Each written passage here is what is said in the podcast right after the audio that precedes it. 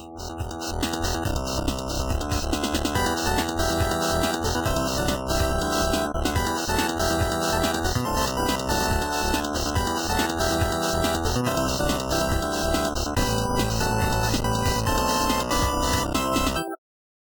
Good day there, guys, and welcome back to the Blowing Cartridges podcast. We are on a roll. We've actually have a string of episodes that have come out by now. At the time you're listening to this, uh, and joining me on this train has, as you know, every week has been my lovely co-host Brendan. Brendan, how are you enjoying being back at it? And we've had you know a few consecutive hits on the board with with making some episodes.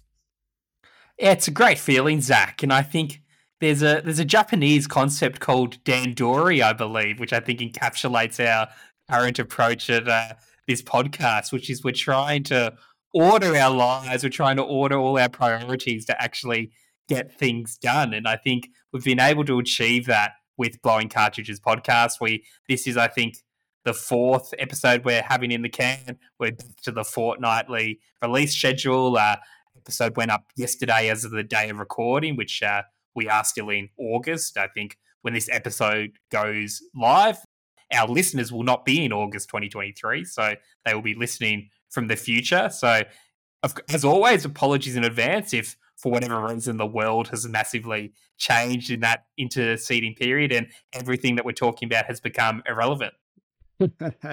exactly. And as you can probably hear, we have uh, someone else laughing. Uh, returning guest Josh from Nintenvania, who's never he's been on a massive roll because his podcast Nintenvania, I think, about to hit fifty episodes if I'm not mistaken. Um. So, Josh, welcome and yeah, congrats on about to crack that big five zero. Thank you so much. Great to be on another fortnightly podcast. I feel so rare, and everyone else is weekly or just any other frequency. I feel so fortnightly is the way to go. Um, it feels like a hundred coming up for me because you know not every week, and so yeah, very keen for that. Um, and very keen to be on this. Like this topic is is like Dandori and everything. You're about to introduce it, but um, I love this series. I love this game. I'm keen to keen to talk and nerd out with you guys on this one. Yes, so I mean, you, you, you, the listener, already know what the topic is, probably, unless you've um managed just to like blindly click your way on your phone or listening device to, to play this. Uh, but yeah, uh, we want to talk about the Pikmin franchise, which uh, we've done a couple of game specific episodes. This is probably the first franchise specific one. But, uh, you know, I think it's an interesting one. And Josh, you know, when I met you, I think you were wearing a Pikmin shirt at PAX. So, you know, you were the first person that came to mind when I wanted someone to, to come on and, and join me and chat about this and uh, yeah, it's just such a weird little franchise in Nintendo's history. You know, it's it's some ways is very Nintendo, in other ways it's very not. Uh, it's never seemed to break out as big as they want it to be, but they keep trying. Um, and when they have probably what over a thousand IP at this point, if uh, maybe not quite, but it'd be hundreds at least of of different IP they own. The fact that they keep going after this one's really fascinating, and we just wanted to unpack that, share our thoughts on the series, and yeah, just see where the conversation takes us because I, I, just think it's a it's a weird and fascinating franchise. Uh, so maybe we just start off with you know where we all got started. And Josh, maybe we start with you. Where was you know how did you first discover the little uh, red, blue, and uh, yellow little flower people? Yeah, I so I bought a GameCube when it was so uncool in school, and I I, I either could buy a DS for 150 bucks or I got a GameCube and it came with Metroid Prime. And whenever you buy these games, they come with the little leaflets, and you can see all the other games you could buy. And by this stage, it was 2004 or five, I think, and you know a lot of the other GameCube games had been out by now, and so you could see all the big ones that Nintendo had uh, done. And always there was always Pikmin there, and it was one of those series where like I don't know what this is. It's got flowers. Is it a boys' game? This is me, ten years old, wondering is this can do boys play this or is this? And then I'd hear, oh no, I don't know not, not no one had a GameCube in my school, and so it was just one of those ones that you know I played Mario Party and uh, Super Mario Sunshine and, and all these other games, the Pokemon XD on my GameCube, but never played Pikmin. And it wasn't until um, the Wii with the new Play Control series came, and so Pikmin got was one of the early ones I believe that got the treatment for the um, you know these GameCube games coming to the Wii with the new motion controls, and Pikmin just was an obvious choice, wasn't it, to get the uh, motion control treatment with the uh, with the Wii remote. And so I just thought I, I, think I knew a bit more about the game by then, and I thought I'm really keen and interested to try it out. And so the rest is history, really. I just played this game and with the Wii remote controls, and I, I just fell in love with it straight away. Just, just, just how different it was, and you know, just I've always been one about efficiency and, and time management. I feel that's um like I my, my weekend this weekend is absolutely packed for me, but I've done it in a Dandori way that um, Brendan talked about. Just I, I just love that kind of stuff, and so so this game just really gelled with me. And um, I played Pikmin two shortly after that, and then the wait happened, and so um, been, been a fan pretty well near, near since the beginning, I suppose, since the Wii days anyway. Yeah, I, I, probably got a similar sort of start in a way. I mean, I first was aware of Pikmin because when I, I don't know if it was when I got my GameCube or shortly after, I got this like Prima strategy guide that was a four in one that had Luigi's Mansion, Smash Bros. Melee, uh, Wave Race, Blue Storm, and Pikmin were like the four games in the strategy guide. Um, weird four. That's, that's so. Yeah, I, I, think it was just yeah. like effectively the launch window games the Nintendo published, right? So, yeah. but uh, yeah, I, I didn't own uh, at the time Wave Race or uh, Pikmin, um, so I often just looked at those pictures and and just thought, oh, this looks interesting. And it wouldn't have been to pro- you know two or three years later, one of my friends got uh, Pikmin I think when it went maybe like platinum or whatever it was called, I think, you know, in America it's bestsellers. In Australia, we had platinum GameCube games, uh, if I recall. Uh, and uh, yeah, he, he got Pikmin 1, tried that, and it was like, oh, this is cool. But um, then later he got Pikmin 2, and that, uh, that one I borrowed off him and really enjoyed. I mean, I still like Pikmin 1, but I think the time limit was a bit like intense for me back then personally. uh, whereas Pikmin 2 without the time limit, it was a mm. lot more um, manageable. I was able to just go at my own pace, you know, really like build up my Pikmin forces and um, spend days doing that before tackling some of the more, you know, scary looking uh, enemies. Uh, and then, yeah, it wasn't, I wouldn't have owned Pikmin until the Wii new play controls. And, and similarly, I got both, uh, both of them on Wii, and that sort of solidified my love for the franchise. Uh, Brendan, you're you're probably less uh, of a Pikmin player. You haven't played as much as Josh and I. Do you want to talk us through what you have experienced and sort of what your thoughts are, you know, from from that end? Well, my experience with it is pretty similar to yours, actually, Zach. In that I got a GameCube at launch in uh, early 2002 from the um, now long dead uh, Toys R Us in Melbourne Central, which oh, I believe is now now largely the um, Melbourne Central train station. Uh, correct me if I'm wrong, but I believe that's what largely took up that space. Uh, and I did get that uh, Prima strategy guide, which had the four games uh, detailed in it. And out of those, I only had Melee and uh, Luigi's Mansion. I've still actually never played Wave Race Blue Storm, which I know you're a big fan of the Wave Race series as Zach, but haven't yes. haven't tried those games either. But Pikmin was one that I, that, that's when I first um, saw Pikmin. So I knew about Pikmin pretty early on. Correct me if I'm wrong, but I don't believe it was a launch title in Australia. I think it was a, a month or two after launch that it was That's, available. That sounds that sounds right. I can't. I mean, we were literally children, so I can't actually remember perfectly. But I feel like yeah, Luigi's Mansion and maybe worldwide though, was it? Like a month later, it came out. Yeah, because well, that, that of sounds course, about right. GameCube was all staggered in that it released in 2001 in the US, but we didn't get it until 2002. Same with uh, Europe, where we were always behind those days. But mm. so I was aware of it, and I remember it was always one of those games that was available in the demo kiosks that littered your Harvey Normans and uh, Toys R Us's and David Jones, Myers, all manner of different retail stores in Australia. From memory, for whatever reason, it was always well at launch. It was Pikmin, Rogue Squadron, and um, well, just after launch, Metroid Prime were always on those kiosks, and then later, for some reason, Star Fox Adventures. But that's going completely off topic.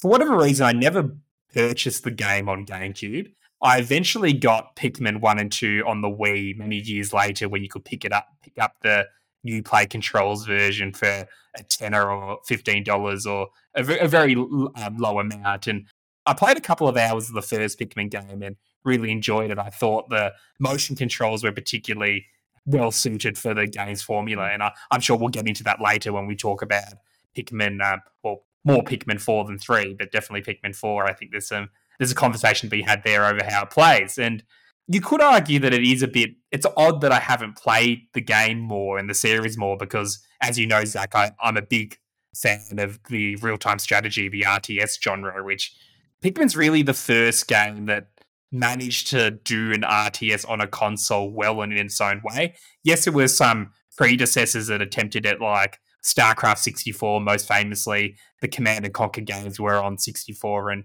PlayStation, but they were all they always felt a bit of a, I guess, a stunted version of their PC um, brothers and cousins. Whereas I feel like, and having experienced it a bit more over the years, not to the same degree as you and Josh, but I, I do think that Pikmin really shows how you can do you can do a console take on the genre that hits a lot of the notes and a lot of the I guess the appeal of the genre, but does a lot of different things as well, and and I guess lives outside the constra- the constraints of the RTS genre.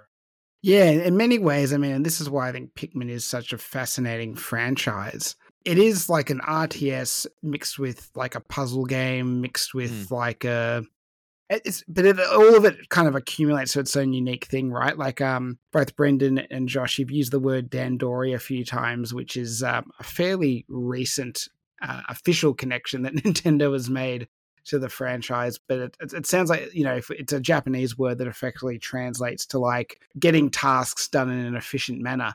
You know, kind of like almost like productivity in a way, and and that really is what it's about, which kind of matches with an RTS, right? Because that's yes. somewhat similar, right? You want to build up your units as quick as you can. Re- resource management, yes. Yeah, exactly. But here, your resources aren't are just these little uh, troops with slightly different abilities, and your goal instead of kill the other army or uh, capture the flag or whatever it might be is is uh, collecting all these items on a on a you know planet, which is effectively Earth.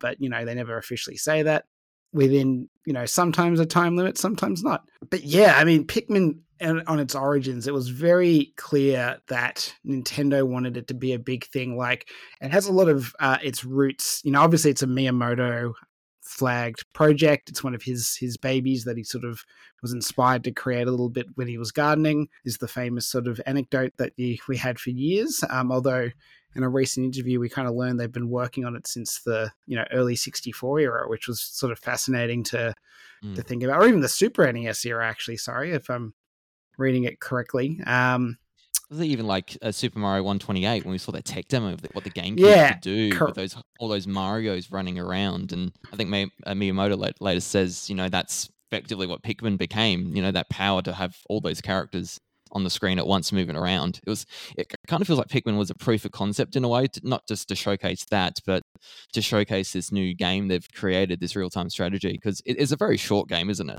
It's something you can smash up very quickly, and it's like mm. Star Fox 64. You're meant to play it again, and like an early kind of speed running kind of game in a way. Mm. You want to replay it a lot and you know build that uh, best time and, and keep keep going. So yeah, really interesting origin, I think.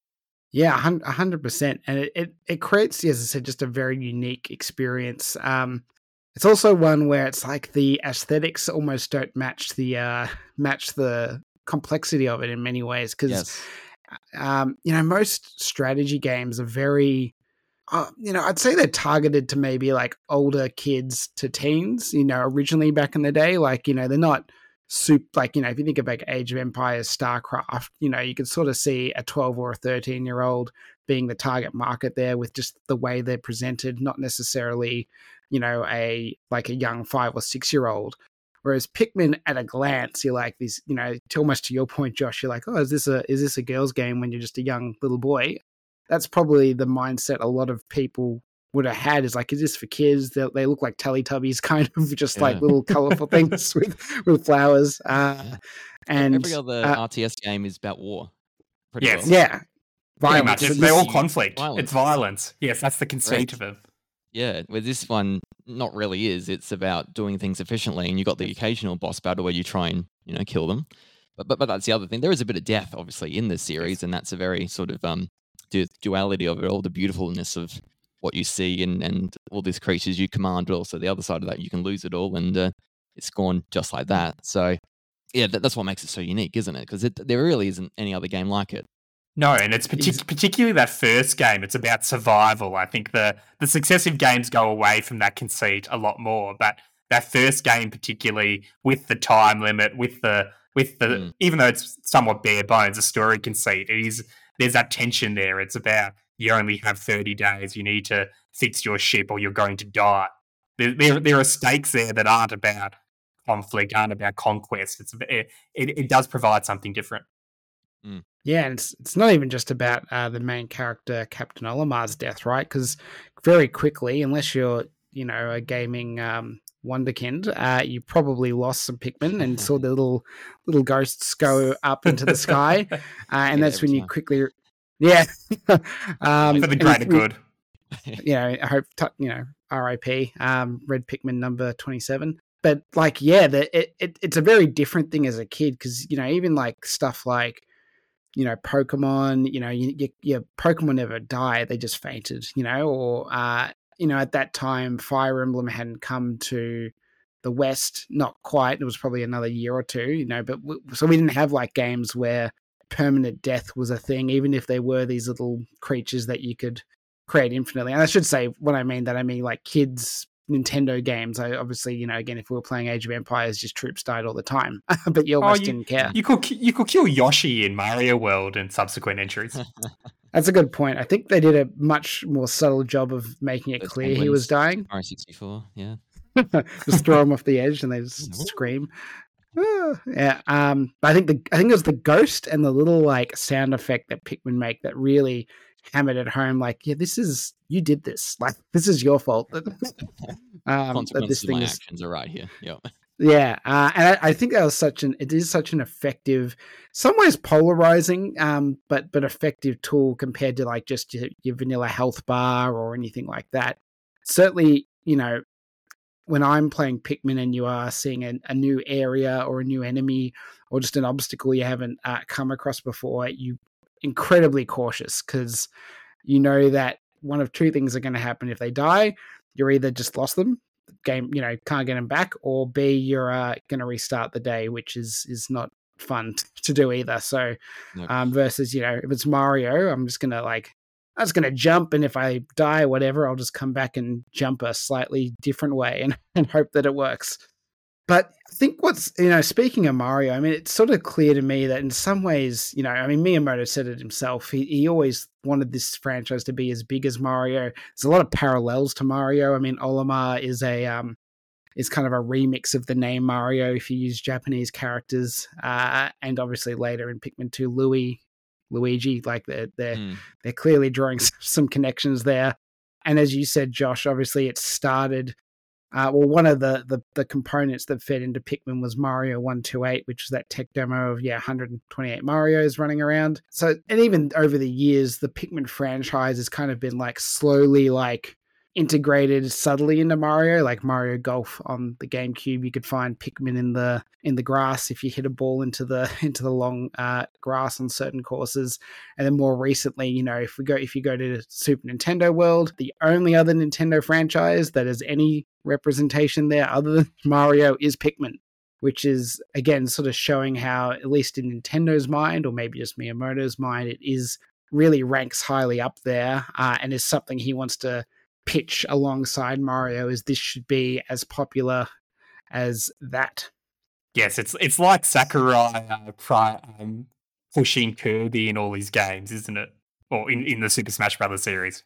Yeah, very similar. Just sort of like you know, you, you go to get your your nice. Uh, it's like you know when you're a kid and uh, you know your parents hide like vegetables and like your your pasta or something. Like it's like, oh, this is just bolognese, and there's like grated like you know spinach or something in there. It's kind of like that. He's just you know sprinkling little Pikmin around uh, all over the place, hoping eventually you sort of acquire acquire the taste, taste. for it. yes.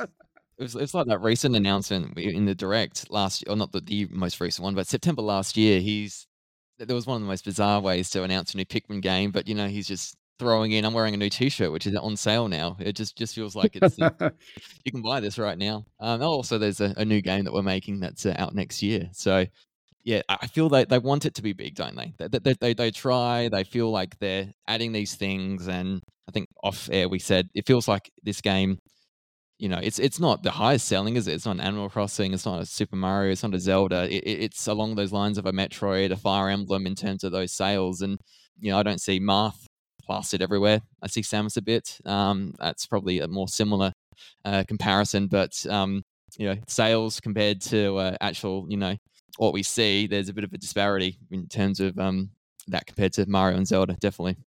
Yeah, I mean, again, um, sorry, I, I, I, this this often feels like me bragging about having gone to Japan, but uh, if you go to the N- Nintendo stores in Japan, I mean, the franchises that get the like photo standouts and like are on the on the logos and everything are, you know, Mario, Zelda, Animal Crossing, Splatoon, and Pikmin. Those are the five. Everything else is it might have some merch. They have like a two or three little pieces of Metroid merch and some Kirby mm. merch. The Kirby's kind of a weird, again, ownership thing, um, kind of like Pokemon in a way. But yeah, like Pikmin, you know, I mean, if you had to look at it, they literally go in order. Like again, number one's Mario, two Zelda, three's Animal Crossing, four Splatoon, five is Pikmin which kind of adds up to an extent. Um, except you know, you, would argue like, couldn't you fit something like a, again a Star Fox or an F Zero, or you know, there are other franchises that you feel could have taken Pikmin's spot, but for whatever reason, Pikmin's the one that they've decided to put their chips against and and really push.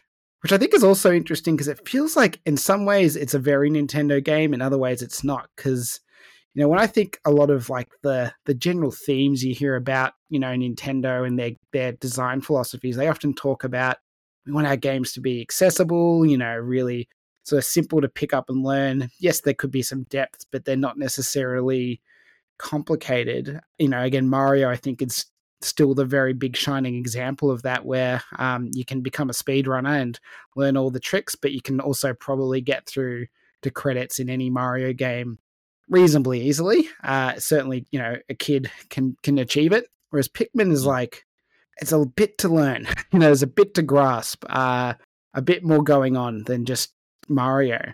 Um, so I'm curious to hear your, both your thoughts around that. Like, do you, do you think it's like am I wrong in how I say it is a bit more complex than than what you sort of expect typically from Nintendo, or am I just you know like is this my own Dandori issue that I I, I, I have that view, um, or or uh, do you think that's a part of why maybe it hasn't blown up as much as it, it could have? I think I think it's an interesting proposition, Zach, because if you look at some of the other Nintendo franchises, I I wouldn't say Zelda is on par difficulty wise with Mario for the most part like for let's take Breath of the Wild or Tears of the Kingdom. There there are gameplay systems you have to learn in those games to actually complete them. Yes, you can kind of wander around and enjoy the game for the game's sake, but you're not going to get too far if you keep on stumbling into things and well dying. Particularly um, early on in Breath of the Wild, there's all the yes they aren't moving, they're stationary, but those guardian heads can do quite a bit of damage and your journey pretty early on if you don't really know what you're doing. And the same with games like, well, and perhaps that's also why they aren't as popular as a Mario, but take a Metroid. There's depth to Metroid. Met- Metroid Prime, which I played through um, recently on on the Switch, which is a great remaster of that game. There's difficulty there. It's not the it's not a walk in the path. Some of those boss fights quite a punch and a you have to learn how the game works and how your own movement works and how the boss's movements work. I think that I'd argue that part of both the appeal and the lack of universal appeal of Pikmin is, well, if you go back to my earlier point, the RTS genre in itself, aside from the late 90s, early 2000s, where there was a big spike and it was one of the most popular genres, particularly for PC gaming, it is not particularly a popular genre anymore. There are still the occasional real time strategy games released, but for the most part, they're few and far between. Age of Empires 4 came out in 2020 and uh, I really enjoyed it, but it didn't really take off. There's still games like your Company of Heroes and the like that release entries. Homeworld's coming out early next year, and there's enthusiasts that really love those games and will buy those games day one. But they aren't big sellers. They aren't. They don't sell as much as your more, I guess, for lack of a better term, hardcore games like your Elden Rings and even Armored Core, which came out um, recently this month that's going to sell more than any real time strategy game and is traditionally in a niche genre on its own. So, and I think it also goes to the fact that, and I'd, I'd like to explore it a bit more um, later in this episode, that there have been some imitators of Pikmin. There's a, there's two examples off the top of my head I can think of that have tried to use the Pikmin gameplay design in its own way and put its own spin on it. But those are those are both sing- mostly singular examples that didn't take off either. So I think it provides, and as I was said briefly um, before we started recording, Pikmin, the appeal of it and why I think Nintendo keeps on releasing games in the series is that it's innovative. It's an interesting gameplay loop. It does interesting things. It is unique. So I think that's why they like it. There's there's different things they can explore with the formula. It, it sits on its own right. There's no competitors. They can do their own thing with it. And I think, well, Miyamoto has shown previously over the years that when he thinks about releasing a new game in a series, be it a Star Fox or Metroid, he's very much thinking in the terms of, well, what can we do differently that we didn't do in a previous entry? What can we do that hasn't been done before? And I think Pikmin as a gameplay formula, even though the sales aren't quite there to make it a big um, seller, like Pikmin 4 is still selling. It's relatively um, a recent release, but I very much doubt that it's going to sell as much as even say like a Luigi's Mansion 3, which was surprisingly a huge seller for Nintendo. So it is sales wise one of those lesser franchises, but I think there are deeper reasons there why they themselves don't consider it consider it a lesser franchise. Yeah, I, I think there's a few reasons for it not selling well. I, I think I think it's jarring having the RTS series genre for the game and the, the cutesy look to it. I think that's yeah, I a agree. difficult thing. I know a lot of whenever I've like tried to sell Pikmin to people because I feel that's my mission when I talk to people about games. I um, that they don't know what it's about, and, and so I feel like it's a hard game to sort of talk about and explain well. Because at the end of the day, you, you, you're really telling them to pick up and carry things, and that's what you do most of the time. Not not so fun to sort of describe it that way, and you know, um, I, I find it really hard to sort of convince people. And and once I try it, they'll they'll they really like it. I got my partner Mickey to play and she she loves it now, loves the series. But I also think the the time management stuff, like you have to do this. You have 15 minutes in this day to do this, and then you go back up. Whatever you like, whatever happens happens. Like your your, your day is done, and you go back down. You do it all again. And I think a lot of people don't like that. I think a lot of people I've when I've talked to want to you know just keep playing. They just want to you know they're out in this world. Why can't I collect everything right now that's available to me? Why do I have to keep going back up and down out of the planet's orbit back down and and start all over again? And so I know they've tried that over the years to sort of tinker not just with the day stuff, um, but the time management bit. You know, the first game had 30 parts in 30 days. It's a pretty easy target to beat. I mean, some you might have struggled. Zach, did you say that you, didn't like the time management bit? Uh, I, I don't. I don't think I struggled once I got over my fear. You know, I think yeah. it, to me, it's like mm. when you don't know what you don't know. You're like, because yes. it's you know, thirty ship parts, thirty um, days, and so you immediately thought goes, do I need to click collect a part a day? So as soon as you fail that average, you're immediately yeah, like, I'm behind. Oh, how can I catch up? Um, when realistically there's quite a lot of parts of that game you can get multiple, you know, two or three, um, even four right. maybe. Uh, I mean, this is speed running, you're getting like ten or whatever a day, but you know, I'm a normal person. You know, uh, so I think that's. But but again, when you're first playing it again as a kid, uh, you're like, you don't know that it's going to be like that, so it's quite oh, like um, yeah. stressful. I think it's a Majora's yeah. Mask effect, isn't it? Yeah, yeah like it, until you eventually learn that like you know, to slow down time and stuff. Majora's Mask, I agree, was incredibly intimidating. Um, mm. Yeah, so so the, the, time I think people don't like, and the, Nintendo's tinkered with it over subsequent releases, and two doesn't really matter with the time, and three, it's there, but it's not really a thing. You got to make sure you've got enough fruit before you die, and so it's that's feels like a week away to sort of have a time limit. You know, this slow slug that will constantly chase you. You know, one of those would you rather yeah. things. Um, that's, that's, what I feel Pikmin three is with the um, fruit. So that as as well as as the death. I, I think people can't get over the death stuff. Like you're gonna like Pikmin will die, and you're right. You just have to get over it, don't you? It, it is very much a part of this game that, um, you know, maybe at first you might uh, want to reset and restart a save. You know, if you keep going and you're facing a hard boss and a lot of them die, you you will get to the stage where you just accept. All right, this is worth forty Pikmin dying. I'm just going to proceed with this yeah, I, I, think uh, for a lot of people that's not an appealing thing. It's um, you know, it's it's it's hard to sort of get over that. That that and then the controls as well. I think I think you're you're doing a lot all the time. You, you it's not one of those games where you can just sit and relax and not do anything. I like even without a time limit, I feel like I have to keep doing things. I have to be as efficient as possible, and I, I think some people just don't gel with that. Some people might just want a really cruisy, easy game to play along, which this game can be, and I find that to be the case a lot of the time.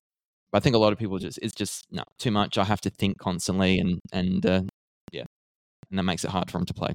I found it interesting actually, and I, it, one of your earlier points, Josh, because I was uh, watching the 2001 E3 reveal of Pikmin uh, earlier this morning in preparation for this episode, and Howard Lincoln's on stage, who was then the um, president of Nintendo America, and he's um, announcing the game, and they show a brief trailer, and then they go into a, a gameplay um, demo, which is Miyamoto's narrating it with Bill Trinen doing the translation, yeah. and it's being played by um, Colin Reed, who was the lead programmer on the game. But Howard Lincoln, in um, introducing the game, basically says, "Yes, this is weird, but yeah, Pokemon was weird, and hey, look at that. Look at how that's gone." And this and sounds I'm, very I similar to Pokemon. Yeah, guys, you're gonna love it. Yeah, Pikmin, Pokemon, it's the same thing. Just eat it up. what I, I I also recommend. I mean, there was a really good, as I said before, uh, developers ask uh, interview that Nintendo did around Pikmin Four that talked a bit about that E3 demo, and uh, basically Miyamoto just kind of bluffed his way into being like, "Oh yeah, like the game's finished," when it was not finished when he showed that demo. But um, it's quite an amusing anecdote. But I do want to talk about that time limit a bit more because I think that's a good point to talk about, like the kind of quote unquote two types of Pikmin and Pikmin fan because yeah, obviously Pikmin one and two were both on the GameCube, so they're kind of seen as as uh, counterparts. Uh, and then obviously three, they made a very conscious, you know, effort to kind of go back to the one style. Is how there's no caves, which is a, a feature in Pikmin two, where you go down in these caves, time stops, and it's kind of like a just yeah, like a dungeon, like a dungeon crawler, effectively within the game. Um, you know, different levels randomly generated back then, or not quite random, but you know, like the layouts changed randomly yeah. for the most part. And you know, they talk again about in, in that developers ask is they realize they created kind of these two different styles of Pikmin. You know, number one and then three time management was the key skill set they were focused on. Again, it's like, how can I get the most things done within the day, which fits very well with this, again, Dandori efficiency concept. Uh, number two became a bit more around resource management or Pikmin management in terms of like, yeah, I'm going into a cave. There could be 20 floors. You know, mm. how how do I what Pikmin do I bring in with me?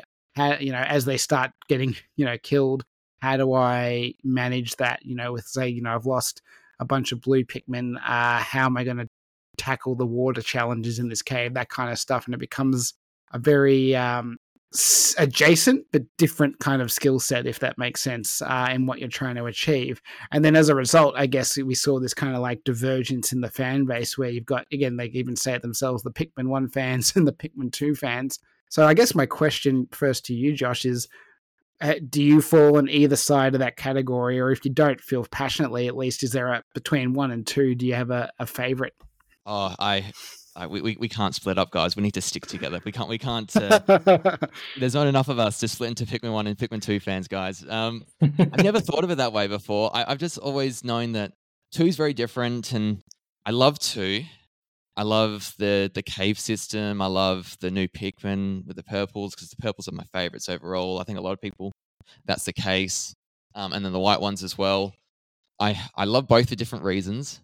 I think I like Pikmin two better only because it had the, the, the real like this is Earth like that that moment you saw the Duracell yeah. battery at the start like like this is this is cool because they, allude to it a little in Pikmin one I think that end shot you see, it's kind of a silhouette of Earth isn't it when they leave at the end of one yeah. with all the onions leaving but I felt I felt it was really like Earth in the second game and yeah so the actual 30 days thing ne- never felt like a thing to me once you played it enough and so Pikmin 2 was just like I'm going to be playing efficiently anyway. Like I do have 30 days. Um, I'm just it's just this extra, yeah, like you said, resource management aspect when you're going through these caverns and you know making sure you're well equipped and have all the different Pikmin types you need to to get through it. So yeah, I, I feel it ebbs and flows, but I think two, two just. Uh, I won't ask you, Brendan, if that's okay, because I know you haven't finished either of them. Um, I, am similar. Two's my favorite of those two. Um, and that's again, it's probably just because I got into it more because I did find the time limit intimidating.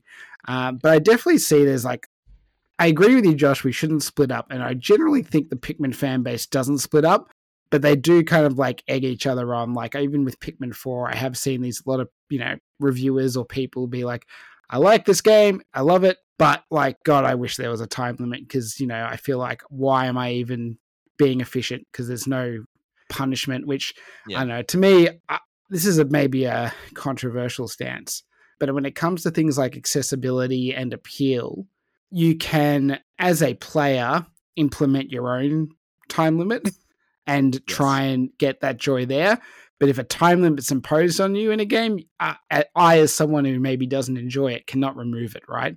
Yes. So to me, mm-hmm. like you know, and ideal solution is have options to do both like have a mode like yeah. a switch that says make this a, a time limit hardcore run but absent of implementing a mode like that or an option in the in the menu uh i'm always going to side with the the one that sort of isn't forcing someone to play in a particular way and allows i guess the the person who wants a more hardcore experience just to implement their own rules because I think you know Pikmin does a great job of even if the the, the two games without a time limit, it, it, just has all those trappings that kind of make you, as you said, Josh, want to do it efficiently anyway. Yeah. Even just the singular day cycles, like I think it's just naturally in your brain. You're like, oh, I can, I got like you know two minutes left. I can see that like you know again Duracell battery or whatever it is mm. over in the distance. Can I get it? I'm gonna give it a shot and just see see what happens, kind of thing. Yeah. Yeah. Yeah. I mean, yeah, I'm with you on this argument as well. I just think I, I don't want to spoil four, but there is I think four has everything catered for all Pikmin fans. I would have thought there's yes. another mode later on that's um I won't disclose it, but it does. You know, there is a timed component to that, and then these Dandori battles. You know, that is time management right there. That is that that, that is to me what I think makes Pikmin really cool and unique. Those you know they're, they're called Dandori battles in this. I can't remember what they're called in Pikmin Three and Pikmin Three Deluxe. You got these timed think bingo thing. battles and, or challenges. if you think the, the challenges, yeah, yeah. challenge and, and, mode, yeah, yeah, and, and that that's that is Dandori. That is time management RTS stuff to a T, isn't it? You have five minutes. You must defeat all these monsters, deliver all these treasures to your um ship, you like firstly try and do it within the time limit, but then once you know what to do, you, you try and beat best your time, and you know you do it with like 90 seconds to spare, two minutes to spare. You just I get in that cycle where I just want to keep doing things better and better and better. And Michaela's just watching me play. I'm just like, she's like, you're you're playing the same map, Josh. I'm like, yeah, but I'm getting better every time. I am shaving seven seconds off my time here, and it just feels yes. so damn good. I don't know, just I don't know. It just I feel four just has it all in terms of it's the caverns as well. It's just all the Pikmin. It's it's got all, all of it. You, yeah. you understand the addictiveness of um, yeah. RTS games because that's what they all boil down to. It's mm. how fast your micro is, how fast you can yeah. do up your troops in a building or build your build what you need to build. And if you ever watch like an Age of Empires or StarCraft competitive esports level stuff, that's all it is. It's all mm. it is the RTS genre does boil down the time management, even if it's not as blatant as Pikmin 1, where there is a time limit at the top of the screen telling you that if you don't do things by the end of the time limit, all your Pikmin are going to die. Like that, that sort of life or death stuff. But it is the case of, well, if you're not doing things quick enough, well, your opponents are going to probably be doing things quicker than you, and you're going to lose because of that. 100%. Yeah. One other thing that I think makes Pikmin so appealing to those that have really delved into it is that world and those creatures and the sort of balance of lore they've got going on, I think.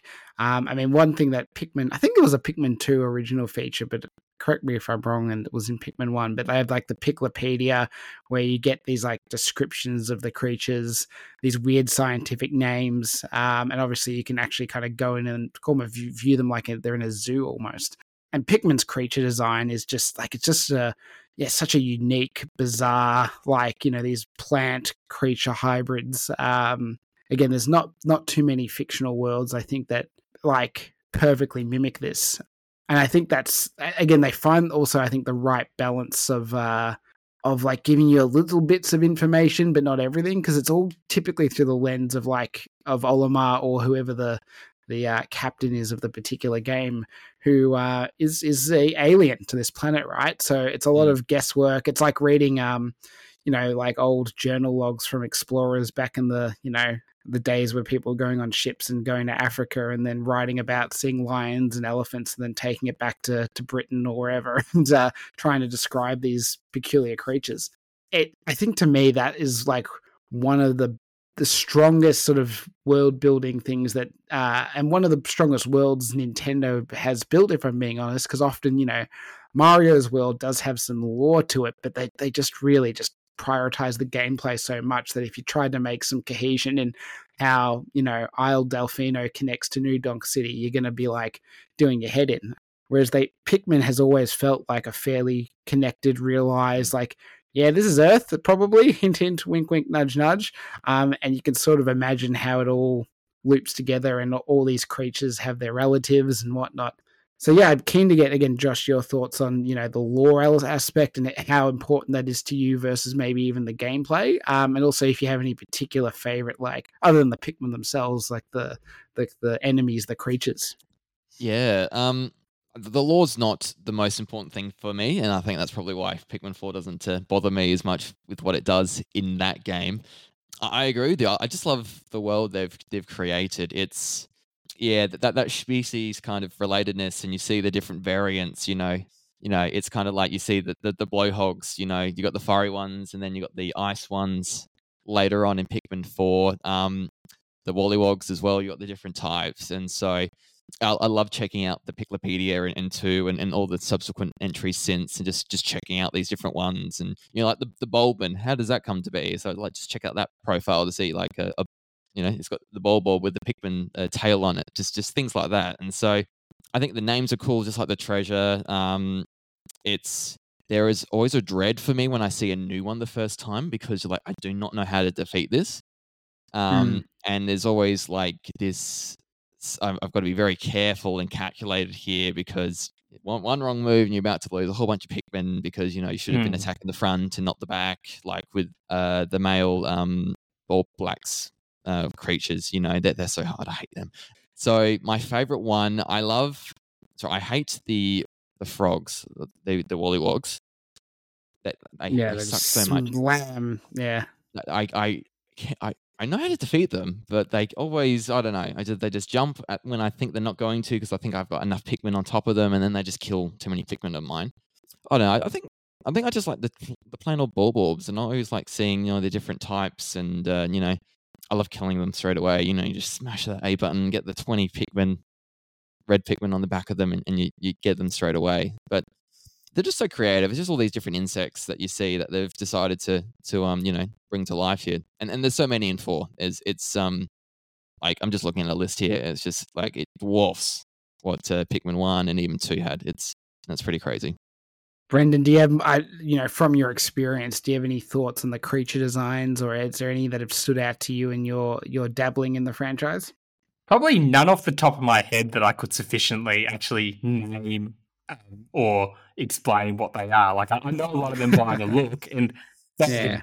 I think definitely going off what Josh was saying as well. What I find interesting and compelling about Pikmin and the enemy design is that they are all puzzles in themselves. Like yes, the early Mhm. ones, the early ones that you encounter are examples of well, you just throw Pikmin at them and you'll be fine. Like your Pikmin will kill them in a couple of hits, and then you'll take their bodies back to the onion to well, for nefarious purposes, of course. But uh, as you go further into the game, that's no longer enough. Like to an extent, you can brute force a lot of encounters, but you'll start losing a lot of Pikmin. You'll start losing your resources, and you'll you'll hit a wall. You can't just blindly chuck Pikmin at, at an enemy and expect you to well expect to achieve victory to actually do what you want to do in your in your day or in the games that don't have um, time limits to the to actually achieve what you have with um, the resources you have because they are finite. You can't just keep on creating Pikmin. You'll reach a point where like you've stripped the you've stripped the area in of resources and that well you're stacked for better or worse. So I, I do I find that really interesting and I, I think that's where the the series does um does get a lot of its appeal from in that like there's all these interesting creatures. They do become a lot more complex and a lot more well, there's a lot more at stake when you have to face them, and when particularly when there's those larger creatures, there's more boss battle creatures that you, you get some really interesting encounters and experiences from those. Yeah, I mean, for, I'll always remember the first time I fought a, an Empress Bulblax, which is like the long sausage like um, Bowl Bowl Blacks, whatever. Uh, that just rolls around and like yeah i mean if anyone encountered that for the first time and did not lose almost all their pikmin to it just oh, going man. like Whee! and then just everything died um, you're probably lying or you were watching a youtube video a guide. on how to yeah, do correct. it yeah, yeah. i also loved like i won't say their names but over the series there's been a couple of um, examples of enemies that either genuinely were indestructible at one point, though I'd say in Pikmin 4 everything has a has a way of destroying it, uh, or they were just indestructible for large sections of a particular level. Mm. And I think you know if you've played a Pikmin game, you already know what I'm talking about, and it just comes back to you know that that point you had, Josh, uh, and even you, Brendan, around because you kind of like there's got to be a way to kill this. Like every every time I find an enemy, mm. it always kills all my Pikmin because uh, I don't know what I'm doing, but I figure it out. And then eventually you realize, like, oh no, I just at this point I literally cannot. I have to run. I can't just just got to run. And not only do I have to run, I have to corral my little guys and be like, come on, like, you know, purple Pikmin number 27. I know you're slow, but you got to get through. Like, we don't have time. Keep yeah, get in the line. Um, or luckily now it's just like, get on the dog. We're getting out of here. Um, uh, but yeah. Yeah. Yeah, no, yeah. I mean, again, we'll we'll get into Pikmin four mm. probably in a, in a good hot yeah. second. Um, I'm gonna change my answer maybe? for favorite monster though. Uh, the man at yeah. legs, big spider robot thing with a machine gun. That yeah. is that's oh. so good. And it's, yeah, it's so random. Just machine gun, just and I'm just running around, just like waiting, and just like yeah, then bam, bam, bam, bam, attacking it. Yeah, and like also area, and yeah, it's so good. It's just like one bullet just behind your last Pikmin. Yeah. Always just like it's like you can do it, little guy. like um, just keep circling. yeah, that and it's so intense. Like you just you don't yeah. expect it. Like even mm. after seeing all the like the the creepy looking stuff. Like yeah, literally here's a gun. Like just cool. Thanks, Spider Man. Yeah, um, the gun. Before we maybe move to Pikmin 4, because we have talked about how there is this is a fairly unique uh, franchise, but Brendan, as you point out, there have been a couple of, you know, if we're being rude, we'll call them ripoffs. If we're being polite, we'll just call them um, game. Uh, yeah, I think it's nothing wrong with. I think it's good that other people are trying to try create similar games. Was there a particular one or two you wanted to talk about in particular, Brendan? I, I can suspect what at least one of them is, but I'm curious what the second is. Well, the two I was thinking of, which I think uh, there might be other examples, so correct me if I'm wrong, but the the two that instantly come to mind is well, firstly, Overlord and Overlord Two, which mm. were 360, PS3, and um, PC games. Which there was a weird spin off on the Wii, I think. Overlord Minions. I, I never played any of those, so I can't really speak to them aside from YouTube videos and sort of exposure from those. Uh, oh, and then I did, yeah. And then oh, the other, ex- yeah. So uh, I'd, I'd be fascinated to hear your thoughts on those ser- on those games, um, Zach, and the ones you played. And I think the other example, which is probably more pertinent for Nintendo fans and people on Nintendo consoles, would be Little King's Story, which in some regards is more of an RPG. Well, adds RPG elements to the formula more than the RTS ones. And uh, I've played a little bit of that game, and I, I, I do think Pikmin does the formula in a more interesting way, in a more compelling way. That Little King story has some, or has a lot of charm, it's it's it's very much its own thing. So I wouldn't really call that. I, would argue, from what I've seen, Overlord is a bit more of a ripoff than, of Pikmin than Little King story is, but that's also probably a argument that can be had. But I, I think both series do well. They offered interesting things, and I think it was interesting that other developers attempted the formula, but well, that that's been over 15 years ago now. So I think that show mm. that does go to show the commercial, I guess,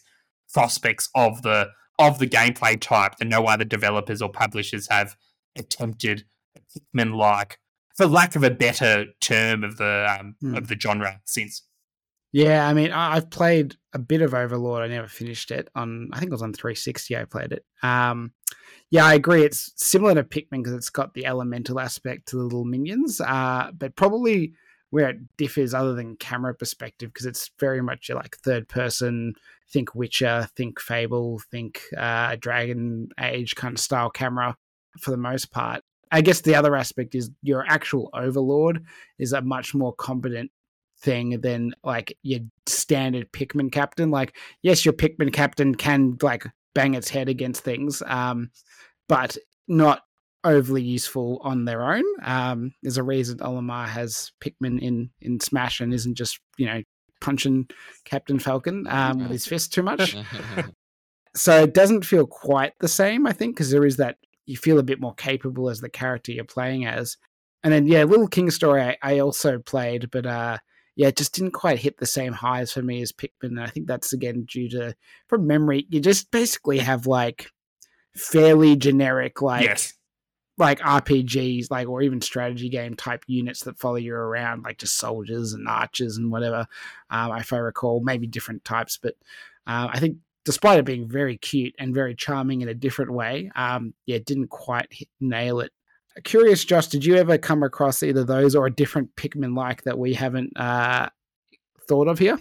Yeah, I haven't heard of those two, so I was just looking them up to see what they were like, and I thought, okay, yeah, they're they're pretty old ones, aren't they? Um, there's one on the PlayStation. It's called The Wild at Heart, and I think that's is Oh, pretty well. that. You have things that they're pretty well following you. It is pretty well like Pikmin. You are throwing them, and you know they will do things for you, like remove obstacles and and um and it's just very similar to it. It's an indie game. I think it's a couple of years old. Um, really sort of beautiful. It reminds me of um Bayonetta um Origins, that kind of art style. Ah, okay, um, yes. Look to it, but it it, it- it is pretty well a, a Pikmin um imitation.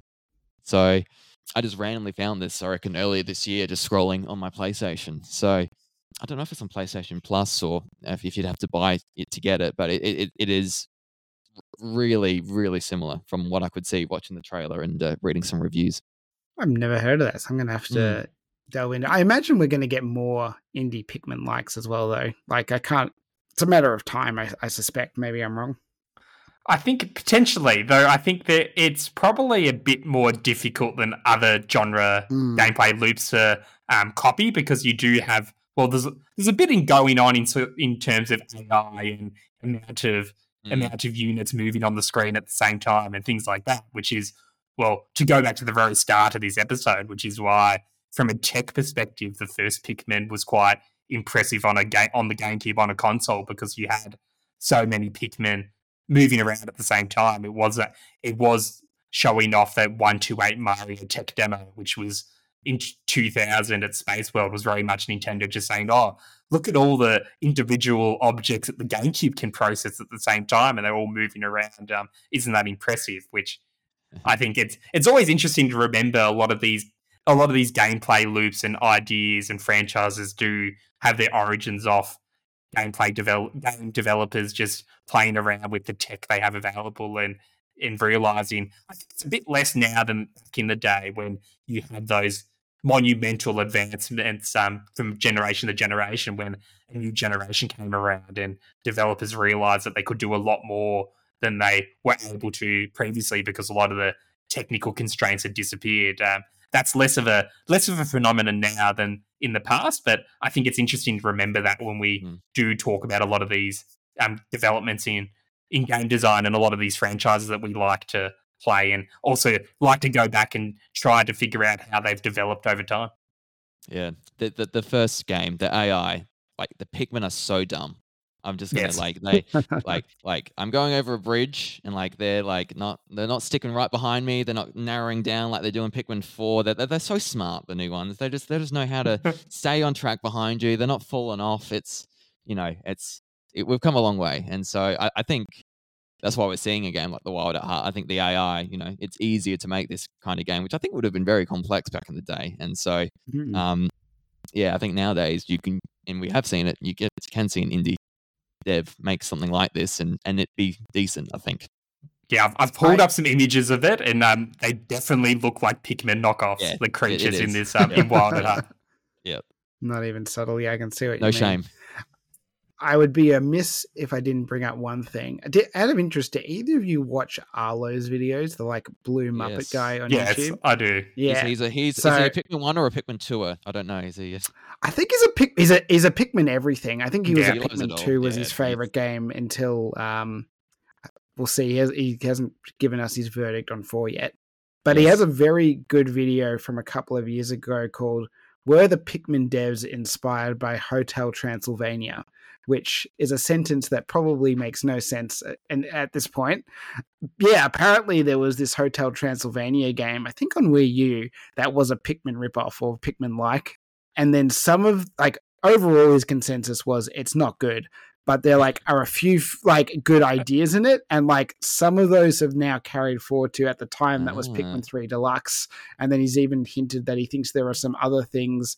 I think it might be like the movable bases in four was a thing in Hotel Transylvania, and he's like has like you know the the dev team been playing that, and that's where they're getting it. yeah. More likely, it's just like these are good ideas that people came to independently, but Yeah. still, I need to watch just that fascinating. video. Okay.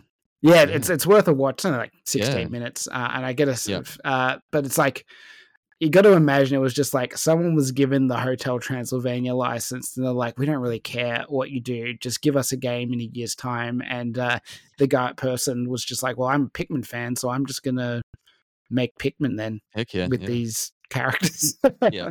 Was it a physical game on Um, the Wii U? Was it digital only? It- I'm gonna believe imagine it it was was physical. physical. I, I, I recall seeing, uh, I, I recall seeing this in stores or or, Right.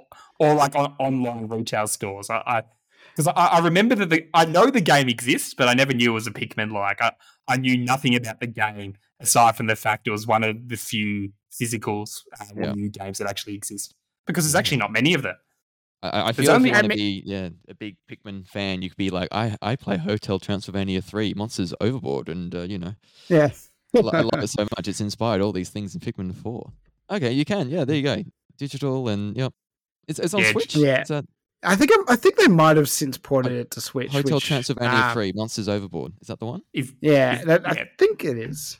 yeah, jo- Jo- Josh is buying a copy as we speak. Yeah, yeah, correct. Um, going in my basket. It just it's just fascinating. To be fair, Hotel Transylvania, I laughed at that movie, so you know maybe Yeah. the game is worth a worth a few bucks.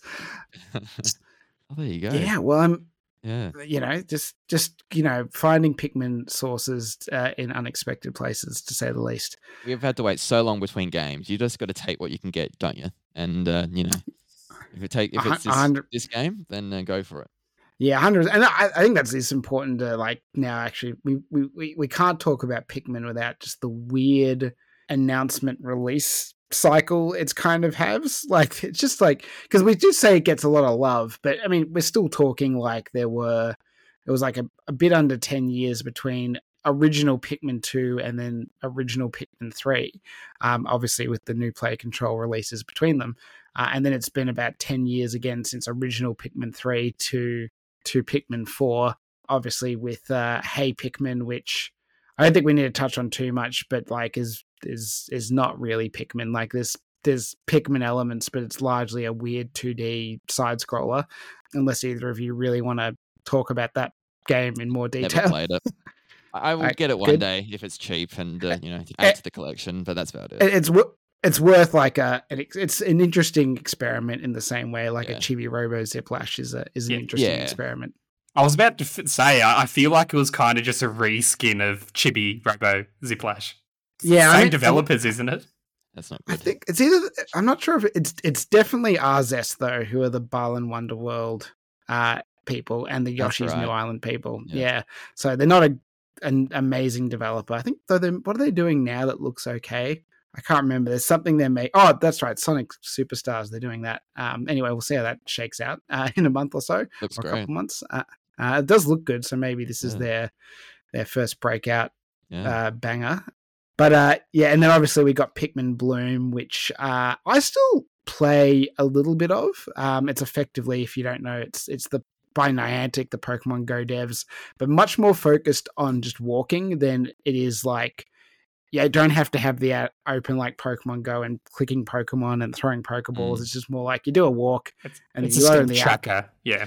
Yeah, a step tracker with some Interactive stuff you can do when you Yeah, exactly. Yeah. Like it, it's a pedometer, but I think that's why I like it because I like doing it when I travel. Um, if I'm going to like you know uh, just a new place, even just in in Melbourne, I'm not necessarily mean like going crazy far. I do find it fun just to like open my phone and see oh, like what cool like places did my Pikmin walk today, and, and what did we find there, and that kind of stuff is just cute. And then the Pikmin, you know, might wear a little hat based on what you walk by. It's like again, it's not the most engaging game. I Yeah. think it's going to probably be killed off at some point in the future. Yeah.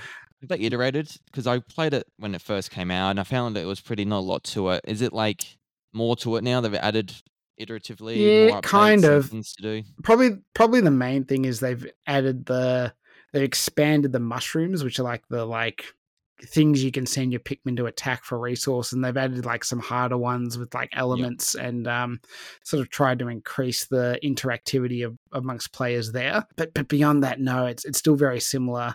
I suspect what we're going to get is like, well, here's Ice Pikmin and here's Glow Pikmin as a last hurrah to try and really push the product. But I don't know. I think the, the once some contract in the back end between Nintendo and Niantic comes up for renewal, um, you know, I mean, Yeah.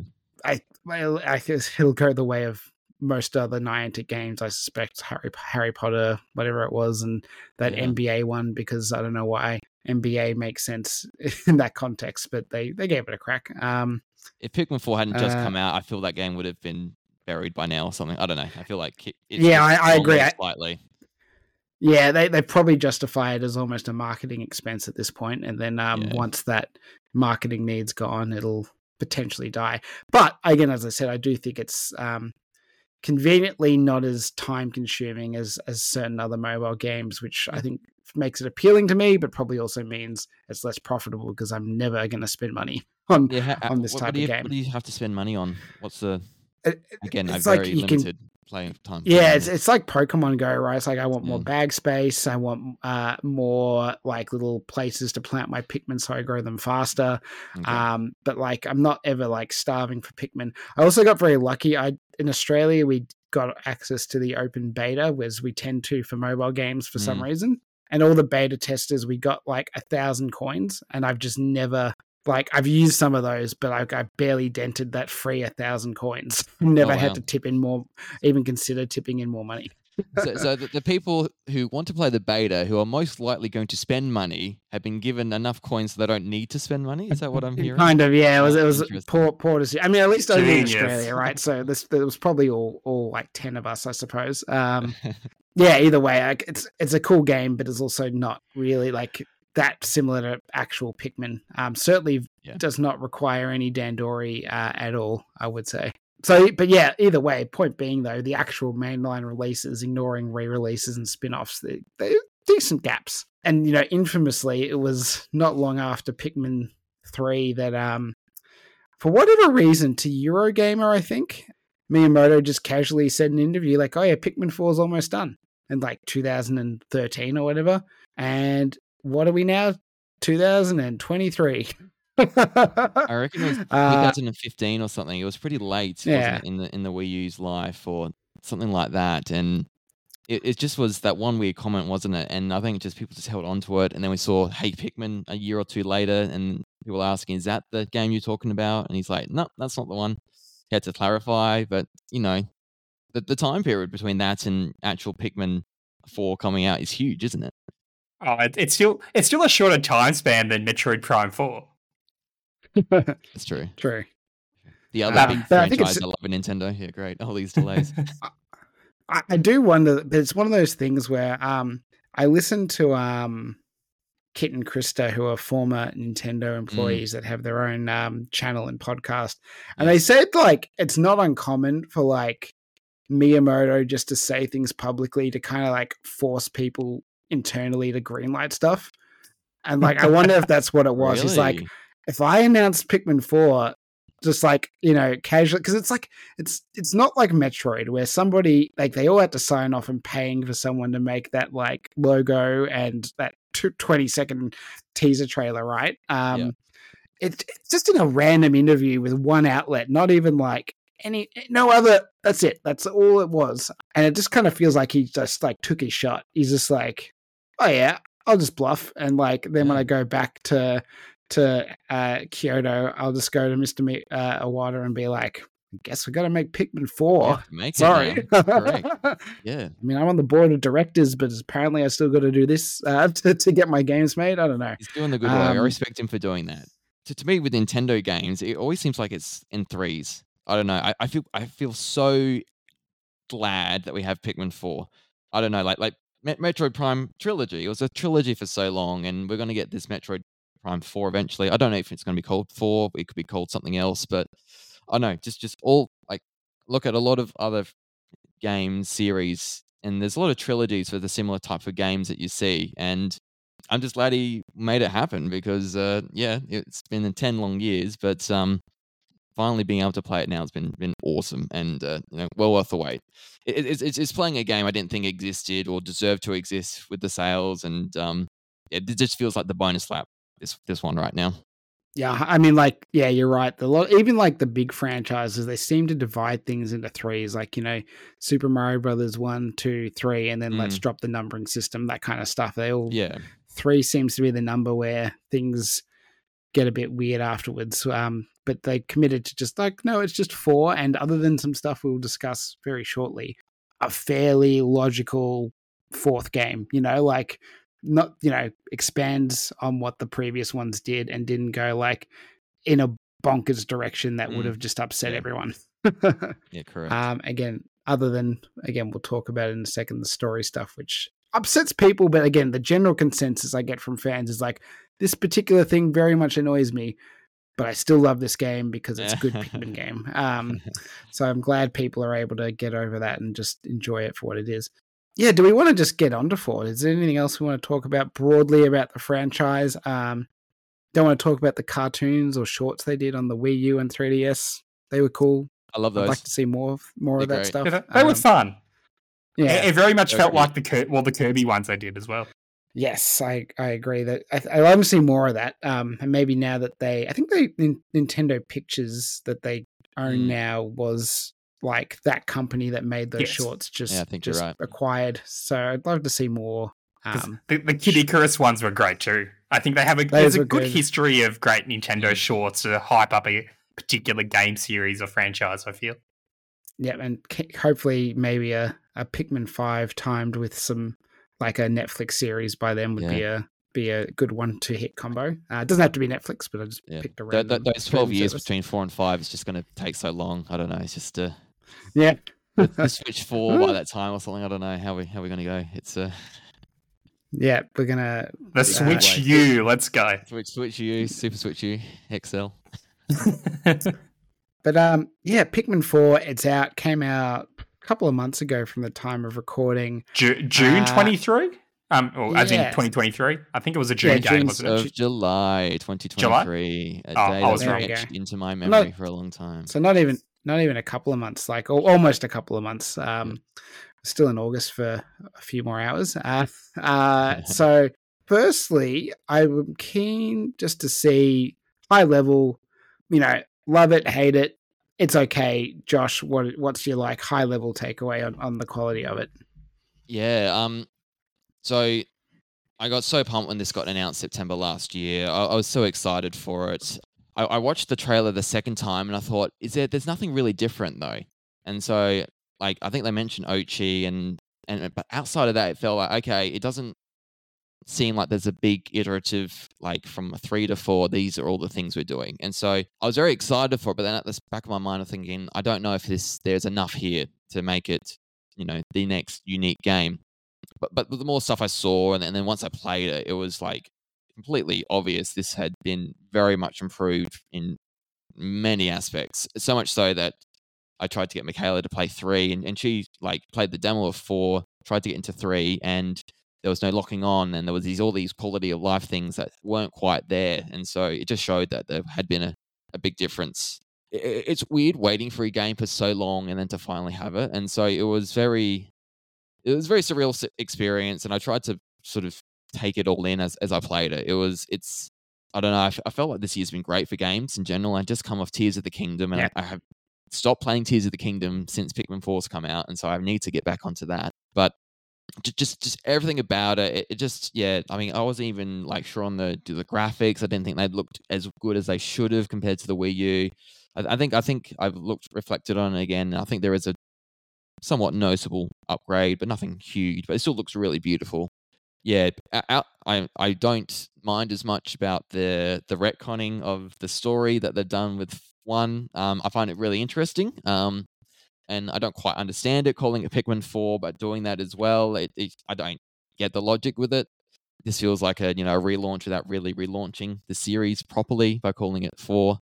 But just this game is so fun and easy to play. It's it's just one of those ones that I'll just just keep playing, keep going through. Um, yeah, I, I just love like, like like the Ice Pikmin. I wasn't excited for them, but I just really really like the Ice Pikmin and the and the really unique aspects they add to the game. I was really worried it'd like be too similar to water. Like, why do we have ice? We've got water.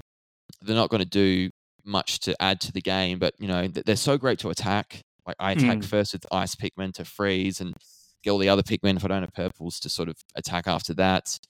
Freezing lakes, you know, it um, really opens up the map a lot more. I think it's sort of weakened winged Pikmin a bit, make them makes them less effective, and I think as a result we saw less winged Pikmin early on in the game. We see him a little at the end. Um, but I just think everything here has been really thought out. Um, they've really tried the really cool things to create your own character, which I think I, I think is a really cool thing. And you know, when you create this little cute um, caricature of yourself, I thought that was really cute and endearing kind of thing to do. Like it's even like you get, get your favorite colors on the ship and everything. So I had like a really sort of um dark green for everything, and so yeah, just just that and so the Ice Pikmin and Oatchi Like I wasn't sold to him at first. I've fallen in love with Oatchi as what he does to make things easier to ride on, like running around and having your flower Pikmin right next to you and the leaf Pikmin somewhat behind you was one of the most annoying things in the world.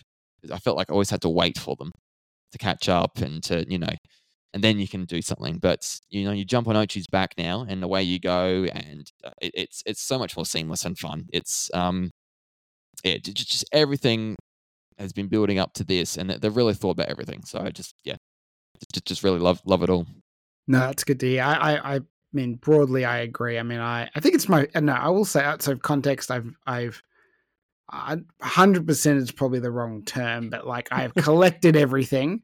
Um, I have not platinumed all the the challenges yet because uh, I just that's an exercise I'll say for when I'm very bored. Um, maybe over Christmas. Yeah. Are you um, up to this right. ten level thing at the end? Have you done that? Uh yes, I've done that. Okay. Uh, like I've I've collected everything. Like I've I've yeah. collected every onion. I've collected ah, every uh, yes. um, okay. treasure, every sort of what they call castaway. That's the term. Yes. yes. Um, everything like that. I just have to go back and get my golds and silvers and bronzes yes. to to platinum at some point. Um, which again, I'm not super motivated to do because I don't think there's any reward for that. But maybe I'm wrong. Either way, I'm not sure. Mm yeah, I think you know it's. I, I kind of liken it to my experience with new Pokemon Snap a few years ago, where uh, other than again weird sort of nitpicks, uh, you know, it's it's all I really wanted from a sequel to the last game. You know, it's like despite the big gap, you know, sometimes these days I feel like you get Nintendo sequels that kind of bring it too back to basics. I think, you know, in some ways, Animal Crossing was a bit weirdly like that. It sort of stripped a lot out from New Leaf. Yes, it put new stuff in, but it meant that took some of the. Yeah, it took its time and it meant there were just elements that I had in New Leaf that aren't here that I mm. really missed. Um, even the Mario sports games, I think, again, um, or Nintendo Switch Sports, you know, that was like, it's, it, you know, we got to resort that had so many sports, and then we'd gone like Switch Sports feels like a massive step back in terms of the quantity of things and whatnot. So like you're not always guaranteed like a fully robust, fleshed out, you know, bigger, better sequel with Nintendo. I guess is the mm. point I'm trying to make. So when you get them, it's always really, really relieving and really exciting. And I think Pikmin Four is exactly that. In some ways, even Pikmin Three, if you compare it to two there was that element of like, oh, like, where are the caves? Like, I know not everyone likes caves, but I'm kind of surprised you just didn't try and like address the issues people had and fix them versus like no, we're just going to get rid of them, which was, um, you know, a little bit disappointing. Even though I still love Mm. Pikmin three as well. You didn't have the purples and um, whites in that game, not in the Yeah, in the story story mode. and then you had, you had them in the other modes, but not in the main Yeah. story. It was annoying. it, it- it's it's you know it's like for every step forward there's like a step back Mhm. is sometimes what happens with these sequels whereas pikmin 4 is like no no no it's only steps forward um, He's everything plus more. Yeah. Yes. Yeah. yeah and, and maybe a what- sidestep uh, or two that again are more bugbears which we will delve into Mm. uh brendan i am curious because you said you've done about two hours of the game which is probably what is largely the tutorial um, but i think that's a really important section of the game and maybe in some ways the most interesting section to talk about because we have talked about some of the challenges in terms of difficulty and accessibility uh, Pikmin has had. How did you feel as someone who's like not a Pikmin pro with the level of tutorialization and that start of the game compared to maybe, you know, Pikmin 1, which you've also tried in the past?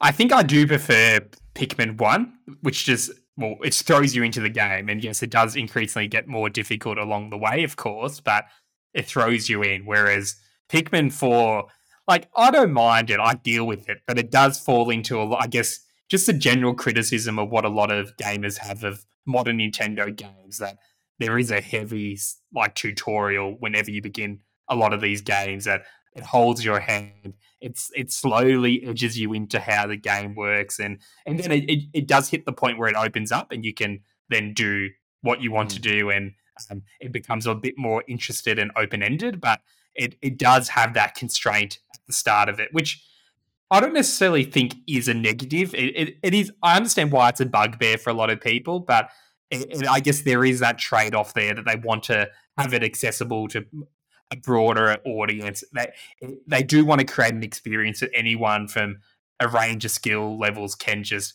pick up the controller and play the game and work it out. Um, like, understandably, your more veterans who understand the formula will be constrained a little bit, but I think it is the right. It's the right length that it, it, it isn't too frustrating from my perspective anyway, and it, it starts to open up the different mechanics in an interesting way that does want you to keep on playing through the tutorial. Once you you, you don't want to just stop playing, you want to keep on going through to see like, oh, the game's hinting that you it's going to open up a new thing. Oh, there's caves now you can go through. Oh, there's a new Pikmin type you've got access to. What can what opens up now? There's a Metroidvania aspect to some Mm. degree of you see something off in the distance and you can't get there yet, but now you have this new type of Pikmin and you realize that ah, this Pikmin's good in the air. This Pikmin can go through water. Now that there was an annoying electric gate, but now I have the yellow Pikmin, so I can get rid of the annoying electric gate. There's elements like that that I find interesting and compelling. That um that demo was interesting, wasn't it? I I think that was jarring for a lot of new, or sorry, experienced players. I think I, I played it and thought there was a lot of talking here. There's a lot of like explanation. There's a lot of story things, and so I felt like I don't know. I was playing Pikmin, so I, I was more experienced, so, so more of a veteran compared to other probably newcomers, and so I was doing things quickly, at which I think sparked the next conversation, the next story moment, and so for people who played the series, like it was a lot of these story elements squished in together within this two three hour demo run. But then I watched Michaela play it, play it, and um, it that wasn't the case. She, you know, she wasn't as familiar with these concepts, and it was more spread out the experience for her. That She had less of those. Stop what you're playing. We're going to explain. Oh, the Pikmin's been in the red Pikmin's in water. This is what happens when that occurs, kind of thing. And so I think it definitely depended on your experience with Yes. that demo and, and how you're going to go with it. But I don't. It just it's just modern games these days, isn't it? There's no instruction manual, and so you know, yeah, games it all has to be in game. Yes, Correct. And so, you know, you play an older game, and I really struggle sometimes because, like, I don't have a manual and they don't explain it to me properly. Um, that happens to be a bit on NSO, um, playing those older things. Yeah. So it, it's just a necessary evil, isn't it? Having those, um, the handholdy stuff at the beginning, and especially Nintendo, they, they need to appeal to everyone. And, that, and that's the way that they have to do it. I do have a Yeah, I'm- question for both uh, Zach and Josh. Uh, did you ever imagine Olimar being a pack a day smoker and sounding like one? uh, it's funny because yeah, like in Pikmin two, like he says his name, he's like Olmar. I was like Louie, and he but I don't think I realized that was them saying their names until maybe Pikmin 3 when he does get a bit more dialogue and you're like, oh, wait, that was you. And that's just how you sound. um, I, loved it. It was it was such a surprise the first time, but I thought this is this is cool. It's just the least you wouldn't don't expect it, and so I thought that was yeah. I, I remember laughing the first time I, uh, I, I heard it. I also have to say I love the language uh, that they use because uh, it's it's very similar to like the sounds Professor Egad makes as well. Yes. I find, uh, and yes. that just like tickles me um, yeah. pink. I mean, Egad himself could probably just be Olimar's like grandpa the way he looks. similar, don't they? Uh, yeah, yeah, bulbous head. Um, so I'm sure there's some commonality there.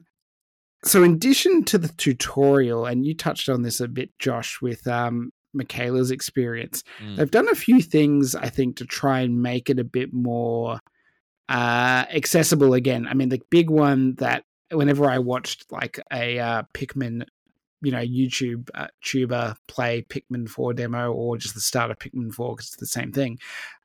As soon as they got the lock on, they were just like, mm. "Whoa!" And yeah. like either it's a like, "Whoa, I hate this because I don't like the game telling me what to do," or it's like, "Oh, oh, whoa, this is convenient." Yeah, keen to get your thoughts. Again, you know, obviously, secondhand from Michaela's perspective, it sounds like she likes it, but I'm keen to yep. get more expansion on that, but also you as the a more experienced player, how do you feel about the lock on? I think I, I like it with the traditional controller setup. I think with the Wii Remote pointer motion sensor controls, I don't think I'd need it as much. Um, mm, I agree. Yeah, it, it's it's it's really handy to have. Um, in saying that, I was playing one of the harder these 10 levels at the end of the game that you unlock and um, had this big monster. I had a minute to get something to my onion, and I did not want to kill the monster. I wanted to bypass it, carrying the, with my Pikmin carrying something. Mm-hmm. And it was so annoying. The game would not let me lock onto the the thing I needed to carry, and so it's like locking onto the monster for me to to destroy it, to kill it. And so, unless there's a way I don't know to toggle that, is there an option? I didn't look into it properly. That, but I no, got, I don't think there is. Yeah, I got so frustrated. Like this is like you you like this was literally last night, and just uh, like man, this is like the first time I really got a node with the lock on. I've never had any issue with it. But I think overall it is a very good thing to have, and um, especially when um, you know you, you're you are running around a lot, and you, you like there's a lot of you got to run around these monsters to get from one end to the other because you know you can't hurt them from the front. You have to go behind to their weak spots and then you know if it locks on you're just running and spamming the a as fast as possible. So it, so it's a very cool and easy uh, quality of life feature that i think you know, I, I, don't, I haven't heard too many people complain about it really. I think overall people seem to love it.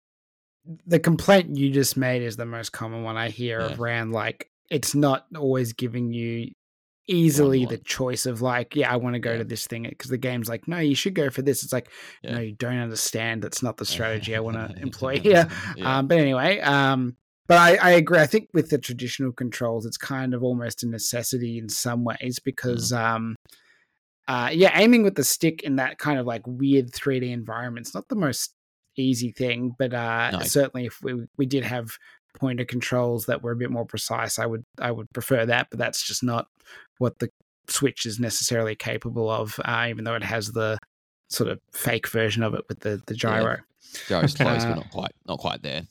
No, as, a, as a, again as a I won't say a new player, but I get a less like immersed in Pikmin player. Did you even notice the lock on as a as a big thing, Brendan? Or was and if, if you did, do you have any thoughts? It's still early days. I think I, I do see how there can be some limitations to the lock on as Josh noted. And I, I even noticed early on using the lock it on, sometimes it would sort of randomly just lock out. And even though you're still holding um, ZR, that it's, oh, well, I'm not locked on anymore for some reason. I don't, don't know really what went on there.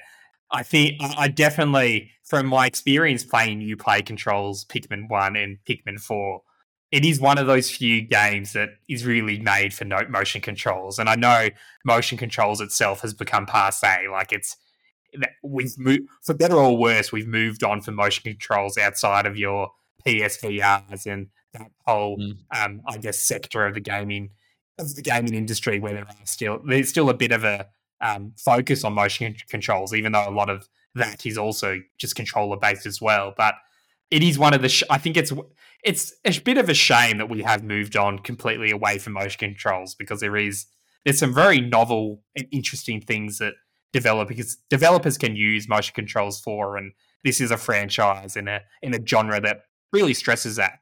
But for the most part, I think Pikmin Four does play very well. I think they have nailed down how the game does control with the controller, and there's always going to be some limitations, and it won't be perfect, but I think they very much they've struck a nice balance in my view, and it it does feel it feels good to play, which is what you want. It doesn't feel jerky. It doesn't feel like you're fighting against the camera. Just well, notwithstanding um, Josh's experience he had last night, for the most part, it is a seamless experience. I find. Mm. hundred percent. I I agree. I think yeah. it's yeah, like could, w- ideally have an option to turn it off. Um, but again, absent of that, this being the default option is, is logical and I think the right choice, yeah. particularly for bringing new people in. The second thing, which I'm going to bundle a couple things together because they kind of are adjacent, and this is probably the one I have the most issue with, but is a nitpick. They this is the first Pikmin game that has limited us to how many Pikmin we can have out at once mm. in terms of types. Um, so obviously there was always you can have hundred Pikmin. This game does a thing where it ramps up the amount you can get, which I don't think is that controversial because you get to hundred eventually. Um, and I think it's also a good way of building up your your skill set uh, and getting used to that many. But but previously, at least in Pikmin two and three, you could have all five of types that were accessible at that point out. Now they've said nope. At any point, uh, a max of three, and in certain dungeons, even limiting you to one or two types, as well as giving you recommendations uh, that you can immediately pick as to what types you bring in with you. Again, keen, Josh, your thoughts? Is that mm. like, uh, does it bother you? Do you care, or are you kind of happy that it's like you're not having to, you know, guess like, oh, I'm going to bring nine or eight different types of Pikmin out and then find out crap I've I've accidentally got too few of each type to do anything yeah. useful effectively. Yeah. I remember the limit on the Pikmin at first being to thirty and, and I, I got annoyed straight away. I think, why have they done that? Why do I have to like why can't they give me hundred straight away? Because that's been the case in every other game. Why why is it different now? But but the more I played, the more I didn't I, didn't, I didn't notice it. Like it was kind of like, yeah, I've got my cap, but it's not really impeding on anything. I feel. Um, I think in the end, limiting the number of Pikmin for me was a good thing in the way that it, you know, it meant that these maps that they they had created, they could really utilize what these specific Pikmin strengths and weaknesses are, and make the map really tailored to that. And so, I, I just thought, you know, the way they used the ice Pikmin a lot, you know, in these areas you had to be in with the lakes, it was just really cool. And just, you know, they were really they, they just thought a lot about it, and so and yeah, like you said, it like if I had like we've got a lot of Pikmin now. We've got uh, n- nine, don't we? Now we've got three. Yeah, nine, nine counting the glow. Yeah. Yep. Nine with glow, yep. and so you know, out of hundred Pikmin, that's about eleven each.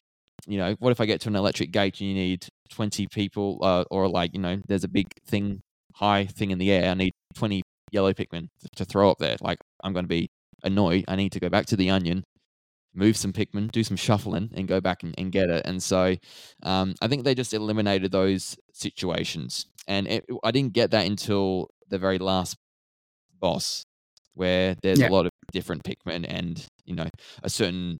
I only had five of a certain kind and they all died. And yeah. the game's telling me you need to restart because you cannot pass later on. It, it, yeah. it was very, it was very different. It was, um, yeah, like it was the yellow ones for those interests. So make sure you have enough yellows yeah. by the time you get to the end of it. Um, they, they don't, don't tell you until the very last one. Here's a yellow um, uh, flower, whatever they're called. So I thought I'd better get some yellows, and they were the only yellows I had for this battle. Where I probably needed like another ten more at least to to get through. So um, yeah, I I wonder if it was something they realized straight away, or it came later when they were making these games. Okay, there's so many Pikmin types now. If we're going to do all of them, we need to separate them a bit and make them only usable in this area or blah blah blah. But if they're down underground, it doesn't matter as much. We can have all of them, including the glow Pikmin, which are only the overnight sort of things. And so I think they thought about it a lot and they and they made the right choice with the balance, I feel. my gut feel is they probably had some of that realization with three, and that's why yeah, Mm. purples and whites were Yeah. were not in the main story. Yeah. Um, there was like it's too many. Um, Too many. But yeah, I think um my only I, this is not really a, a spoiler. Uh, I don't think, but I'm gonna so you don't need to turn off. But I'm sorry if someone for whatever reason thinks it is.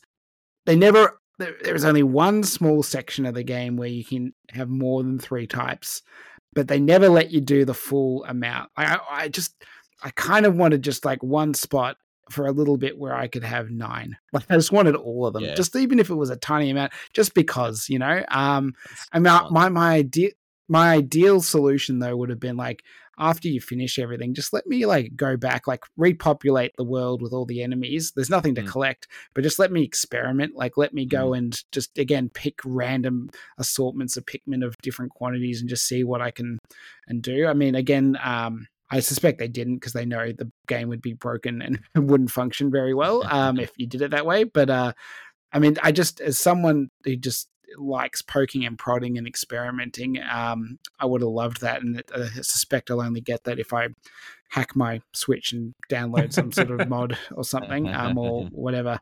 Look forward to seeing Um, but yeah, yeah, well, I'm dead. That'll be very good, uh, or, Yeah. you know, on PC or whatever. But um, Yep. I but at the same time, I agree. I think it's the right choice in terms of limiting it because, as you said, it could really structure puzzles. Like you know, there's even certain dungeons where you can only bring one type of Pikmin in for reasons, um, and their ability to like, oh, here's like you know a fire enemy, but you've only got water Pikmin, um, Yeah. is a completely new challenge to like, how do you deal with that? That's was great. Um, I love that one. That was um yeah, yeah, very very cool. Very clever. And um, that probably brings me to the last quality of life, but also major new feature before we tackle the night missions. I think is the last point I'll quickly touch on. But Oatchi, the dog, um, you know, so in past Pikmin games, they've expanded by like Pikmin 2, here's a second captain. Pikmin 3, have a third. Mm. Here to like, get rid of the two ca- the captains. You're one captain, but here's this dog, and he's kind of a captain, but he's kind of a Pikmin, like a super Pikmin. And I think he is the smartest uh, and best quality of life feature for like so many reasons. Yes. Um, the big th- the Yep. big thing for me is the writing. I think being able because like as you said, even though the AI is leagues better than it was previously, um, being able to confidently just go like everyone get on this little dog.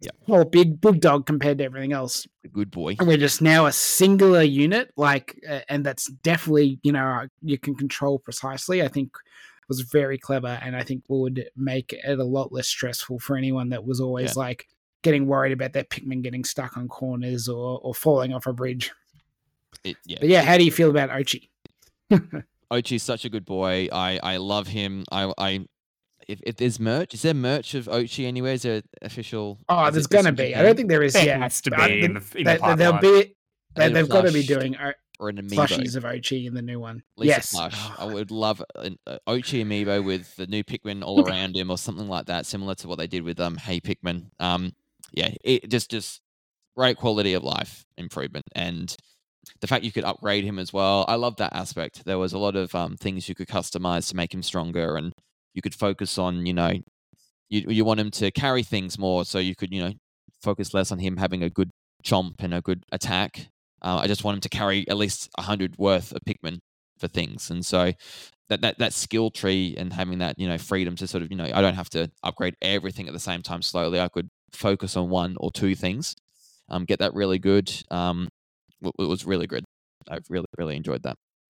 Yeah, I, have- I, you're right because she's inevitable immunity to a lot of things. Because Mhm. again, effectively, is a super Pikmin. He is. Um, was was very helpful. I mean, I um, yeah, coming back to those caves where you could only bring in one Pikmin type, I was like, how will I kill this fire thing? Oh, I'll just Oatchi will do it. He'll do it slower dog. than if I had my Yeah. Pikmin, but he'll do it. Um, or even where I was like, sending um, Oatchi first to the monsters, and he'd slowly attack him, and the Pikmin I could get them to focus on other things and come back, and Oatchi's done the work. yeah, yeah. a hundred percent. Or even like there's uh, caves where again like there's enemies sort of that you can't really kill chasing you. And I was like, oh, I don't want to do the whole stop start thing with my Pikmin. I'm just gonna stand in a safe spot with my Pikmin and Oatchi. You just like drag that thing to, to the base, you're Yep. going to get like squashed a bunch of times, but you'll survive, and then Correct. we'll be fine, you know. So you just you just go do that. And again, he's really great for multitasking because he's Yes. yeah, you can be like, okay, you Pikmin do break this wall, you do this, and Oatchi, uh, you carry this big thing that takes a hundred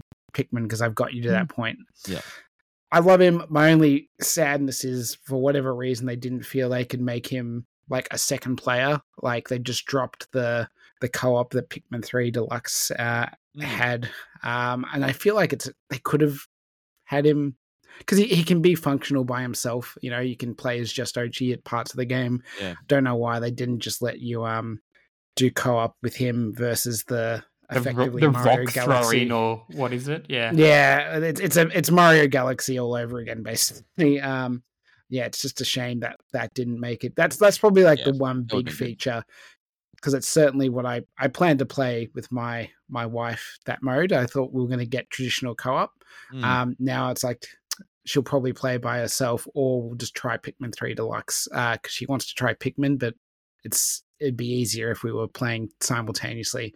Um, I guess I could throw rocks for her, but I don't know. That sounds like a good time. don't, don't put her into Dan um, battle straight away, and uh, you know that's gonna be a bad. no, time. no, Um, no. I only save that for my my uh my worst enemies. Is like, oh, just have a casual Dandori battle with me. Um, I'm going to verse you. See how we go. At PAX, I want to do that. we should, Bring we should. on. I want. I have to check with a. I wonder if I'm surely they'll do a, a tournament or something for Pikmin uh, in the handheld lounge, but I haven't seen seen what they're doing yet. Otherwise, use your Um, connections to bully them into doing it, Zach. Yeah, yeah. I'll uh, I'll I'll sort of try and sway my old uh, department manager weight around and to get them to do it. But uh, I think the one more- last major. Oh, Oh, you go, yeah. You got one more quality of life. No, no, you go. Yeah, yeah. You- Is it the rewind one? Is that the one you're going to mention? Oh no, that's a I forgot, but that's important. Yeah, let's let's chat about rewind. Yes, because um, I, I think this is them in their final. Like, how can we make this game as appealing to anyone as possible?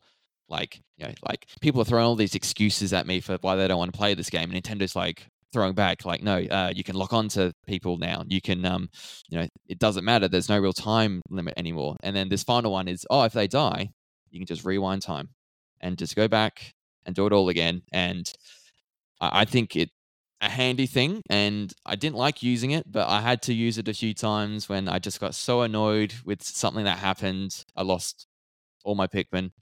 And it just saves me going out of the game, selecting it again and waiting for all the, you know, the, the loading screens to select my game file and to go back into the day. So it's a pretty pretty cool and like easy quality of life thing they've introduced there. So I'm, I'm sure a lot of hardcore fans don't like it as much, but for, for ease and you know, if you know the dying gets to you a bit, it was just yeah a great option to have. Yeah, I think they're Yeah. really good quality of life improvements because this is not the only game Nintendo has implemented it in. I think Mm. Zach and I spoke about it in the last episode uh, that it's an option in Fire Emblem and it's is simply an option. You don't have to use the rewind feature, but if you wish, you can. And I and there's some Mario games where it's in 2D Mario they introduced it too, didn't they? Rewind. Yeah, well, uh, bit To of a I degree. don't, know if they I don't know if they did rewind. I know definitely in uh, NSO there's like a save state slash rewind feature. Yes. Um, so that's that's definitely there as an overarching feature. But I know they did stuff like the the like super block where the game plays for itself if you've died enough times. Um, uh, but yeah, I, I, I agree. I mean, rewind is such a like yes, uh, like you can be super hardcore and complain about why are we casualizing the series, but it's so good. Uh, it's you know I didn't use it uh, all the time, but yeah, if I went in and I'm on like floor four out of five and I had 30 Pikmin die, um, I'm like, uh, I can do this better. I'd rather just rewind than A, lose the 30 Pikmin, or B, right. start the whole day again. Um, and in some ways, like, again, it encouraged me to be better in the way of like, I'm just going to, like, I did that well, but I'm going to try again and do it better, like, without Mm. having to start the whole game again and do a, a fresh speed run, you know? So I do think there is some benefit to, like, you know, you can kind of use rewind and still be more hardcore. You just like challenge yourself a bit harder to do things a bit more efficiently, lose less Pikmin, whatever it Don't- may don't be. die, yeah. Um, yeah, like like a, I actually would consider doing a no die Pikmin run if I let myself use rewinds versus like Yes, a non-rewind one, which I'm not Oh, gonna not Wouldn't even bother thinking about. Yeah. no. Um, No. So I agree. I think that that's that's a really important one. Uh, and again, you know, as we said, some people do not handle the Pikmin deaths well. Um, I guess knowing that you can um, almost lose, you know, at most two or three minutes, uh, and bring them back to life, I think is is the ultimate, um, you know, like comforter. I think to those Yeah. to to those people. Um, and again, as you said, Nintendo just slaps them back and say, no, just try the game. I've Please. addressed that issue We fix yeah. The only other feature I really want to talk on, like there's others, but the, it, to me, it's the yeah, I can't not talk about the night missions. Um, because they're they're interesting. I don't know if I loved them. Um, I didn't hate them. I I certainly like enjoyed them, but I don't know if I love them as much as the standard Pikmin. Because the night mission, which Brendan you probably haven't unlocked yet, but Not yet. To, to anyone, they're kind of just tower defense is the core concept because it literally is you have these little Lumiknolls which are your towers and you need to stop the enemies from coming and eating them. And instead of having your full array of pikmin you have the glow pikmin which are effectively like if we put all the pikmin in a ring and had them fight i think glow pikmin would win. Like they're, they're basically like the the super pikmin. They don't have any uh, elemental weaknesses. They apparently don't die. That's just their like that's the law behind them um uh and uh, they have this ability where like usually you send Pikmin to like charge in a group. Um, instead, they just get into a giant big glowy ball, and then like you throw the ball at a enemy, and they just pop, and then just go ah and like kill things pretty efficiently. So they're like a super powered Pikmin, which uh, yeah you get access to in this mode, and uh, by doing well in the mode, you can then use them in caves uh, as kind of like if you've lost twenty Pikmin on a floor, you're like oh just like get some of the glow Pikmin I've collected and summon them um, to help me out, and they'll they'll stay for me for the rest of the cave and go away. But yeah, Josh, curious to see what you thought of the night missions. Was it like a cool like? Would you want to see them come back? I guess if we, we get a Pikmin five, did you enjoy them that much, or were you just like, oh yeah, that's like interesting, but not maybe my cup of tea? Or yeah, what's Yeah. your, your thoughts on them? I remember the announcement, and this came out of nowhere. I felt like like I thought they announced we're getting one new Pikmin here and Oatchi, and then they're like, no, we're getting these new glow Pikmin, and so it was it, was very cool. It was like just not not expecting it at all. Um, the fact they're green, they look like ghosts. Green's my favorite color. I love a ghost Pokemon. It was just ticking everything for me. it was uh, it was a very good time. So I got very excited by these. I thought this is my instant new favorite Pikmin here, and so I thought, okay, this is cool. They're explained it's used for the nighttime. You know, we, we don't see the night in these games. We're always, you know, gone back up into the space and um, it's just too dangerous down below when it's nighttime. And so it, I, I liked, okay, we're going to see some more of this. And so, yeah, so it was cool to unlock it. I was, I was really excited to play it. Um, but like, like you said, it's it's tower defense, isn't it? And you're sort of defending these barrage of different monsters who, you know, gets, you know, they're- possessed at night. They're a lot more dangerous and so a lot more aggressive. And I, I really appreciate the different sort of. It, it feels like a different game mode, effectively, doesn't it? Um, you Yeah. know, very much. You know, you would just just defend. You can do the trick knolls to um, distract them a bit. Yeah, the green ones, you know, they, they, had to be, I suppose, all encompassing to defeat anything because you know you're getting all these different monsters with different uh, elemental powers that you know you need five different Pikmin to to battle. And so, yeah, I mean, I it's not my favorite part of the game. It's not. I don't hate it. Yeah, I'm, I'm very like I enjoy it. It's um it's fine.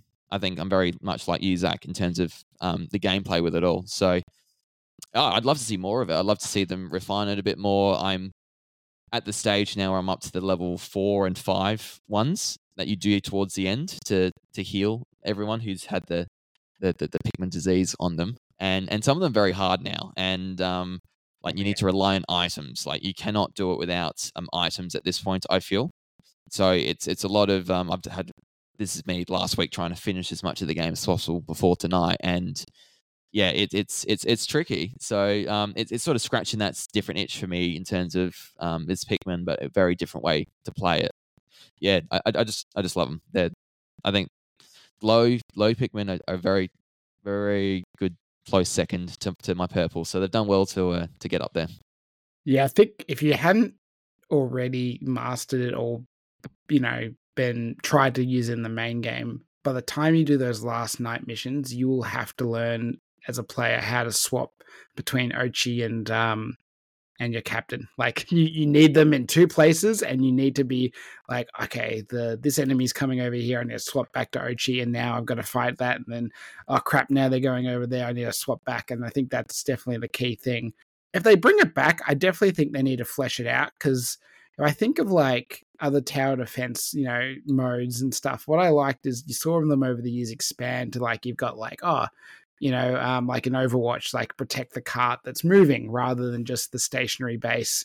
Um, whereas this never really gets beyond here's two at most like things to protect. Yeah. Um, so I think they need to find ways to make the variety a bit higher, um, and even just like the combat. I think um, it, it really boils down to I get my glow Pikmin, I put them in a big ball, and no Mhm. matter what it is, I'll throw them at them. There's only maybe like one enemy um, which is a very cool enemy if you're a fan of the series since Pikmin 1 that makes a return. That does require a bit more like timing and when you throw and then when you call them back, I'd say. I'm sure you've probably versed that by now, Josh, if Uh, you've I done couldn't, like dis- I couldn't ha- destroy it in time before it happened, and so like, god damn it! Yeah, I was so Yeah, close to um, destroying it. Yeah. yeah, that that enemy um Yes. Yeah, very scary. But then um, once you sort of master it, like anything, it, it's suddenly no longer as scary as it was. Certainly in Pikmin One, where it was um, arguably the I always skip scariest it. enemy. I don't bother. say. I don't bother. Yeah. I just go past it. Yeah. Yeah. Um, but yeah, I think there's value to it. Um, and again, I'm keen to see how they can integrate the glow Pikmin even back into the the main game even more than they did this time. Because I, I only used them in the last cave just because Yeah. I had the opportunity to, but I never felt compelled to. But that again was probably because I was just restarting versus like I probably should have like let my Pikmin stay dead and say this is a good chance to now replenish the team with with some glows. Um, I didn't think I needed to to again- the last cave because of the whole the many floors, and I thought I, I just want to add a few more here to beef up my defenses. I suppose I felt every other cave and Yeah. area I didn't need them, so I didn't didn't utilize them really. Yeah, no, there was only there was one cave which, in hindsight, I went in too early and I didn't have blues, and I should have had Yeah. blues, uh, but I could have probably got glows and, and probably used them as pseudo blues. I just Yeah. hadn't hadn't hadn't come to that conclusion yet. But anyway, but yeah, I mean, like you know, Pikmin Four, it's out. I we'll, we'll get sales numbers probably in um uh what are we in now? We're in August. We'll probably get them in like October, I think, after the first quarter uh of of oh it's not the first quarter, it's the second Nov- quarter November, I for Nintendo. think. Um, wouldn't it be July? July or maybe the yeah maybe the yeah, first will come in quarter November. It'll be- financial year. yeah, yeah, it'll either be like come in late October, uh, early November. They'll probably release the report because Mm. it'll end on September 30. Yeah, Um, and it released in July, so they would have had numbers the other month release up to June, wouldn't they? Believe. yeah, so they Yeah. missed the June cutoff for Yeah. the last report that just came out. It'll Yeah. it'll be um in in the next one in October November.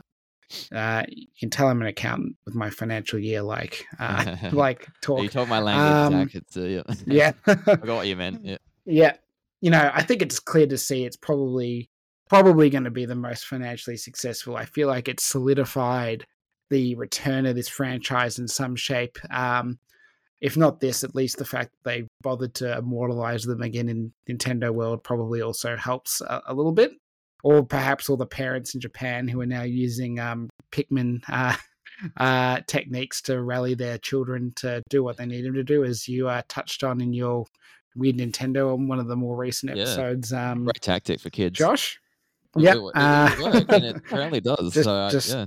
I tell you, I mean, I don't intend to have nine children, but if I ever found myself in the position where I had nine children, I, I, uh, an Olimar or a Captain cosplay with them all as Pikmin would be something you'd, you'd have to do. Yeah, Yeah. just, Ah, just don't throw any at electric gates, please.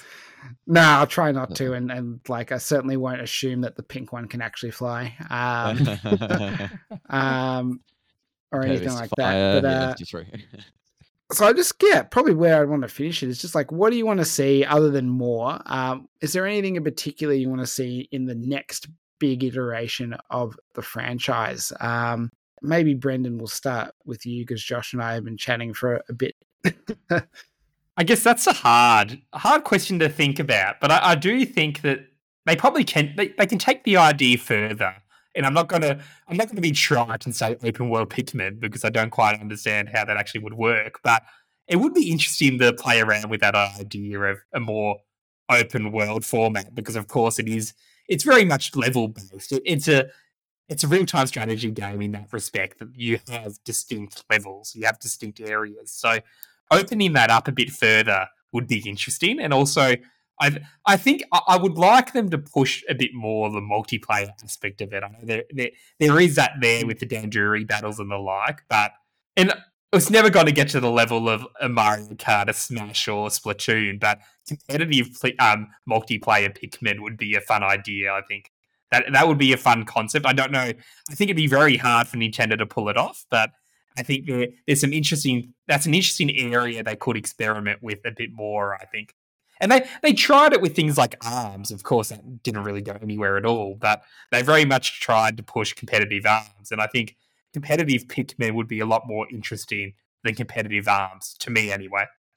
I, I don't disagree. I've watched and played a fair bit of like Pikmin two and three multiplayer, like the bingo battle, and I think it was just called Battle in Two. I can't remember honestly, but uh, I agree. A Pikmin, a Pikmin World Championships uh, at the uh, the next Nintendo Live or whatever would be uh, a treat. It doesn't sound like we're getting it based on the Tokyo announcement.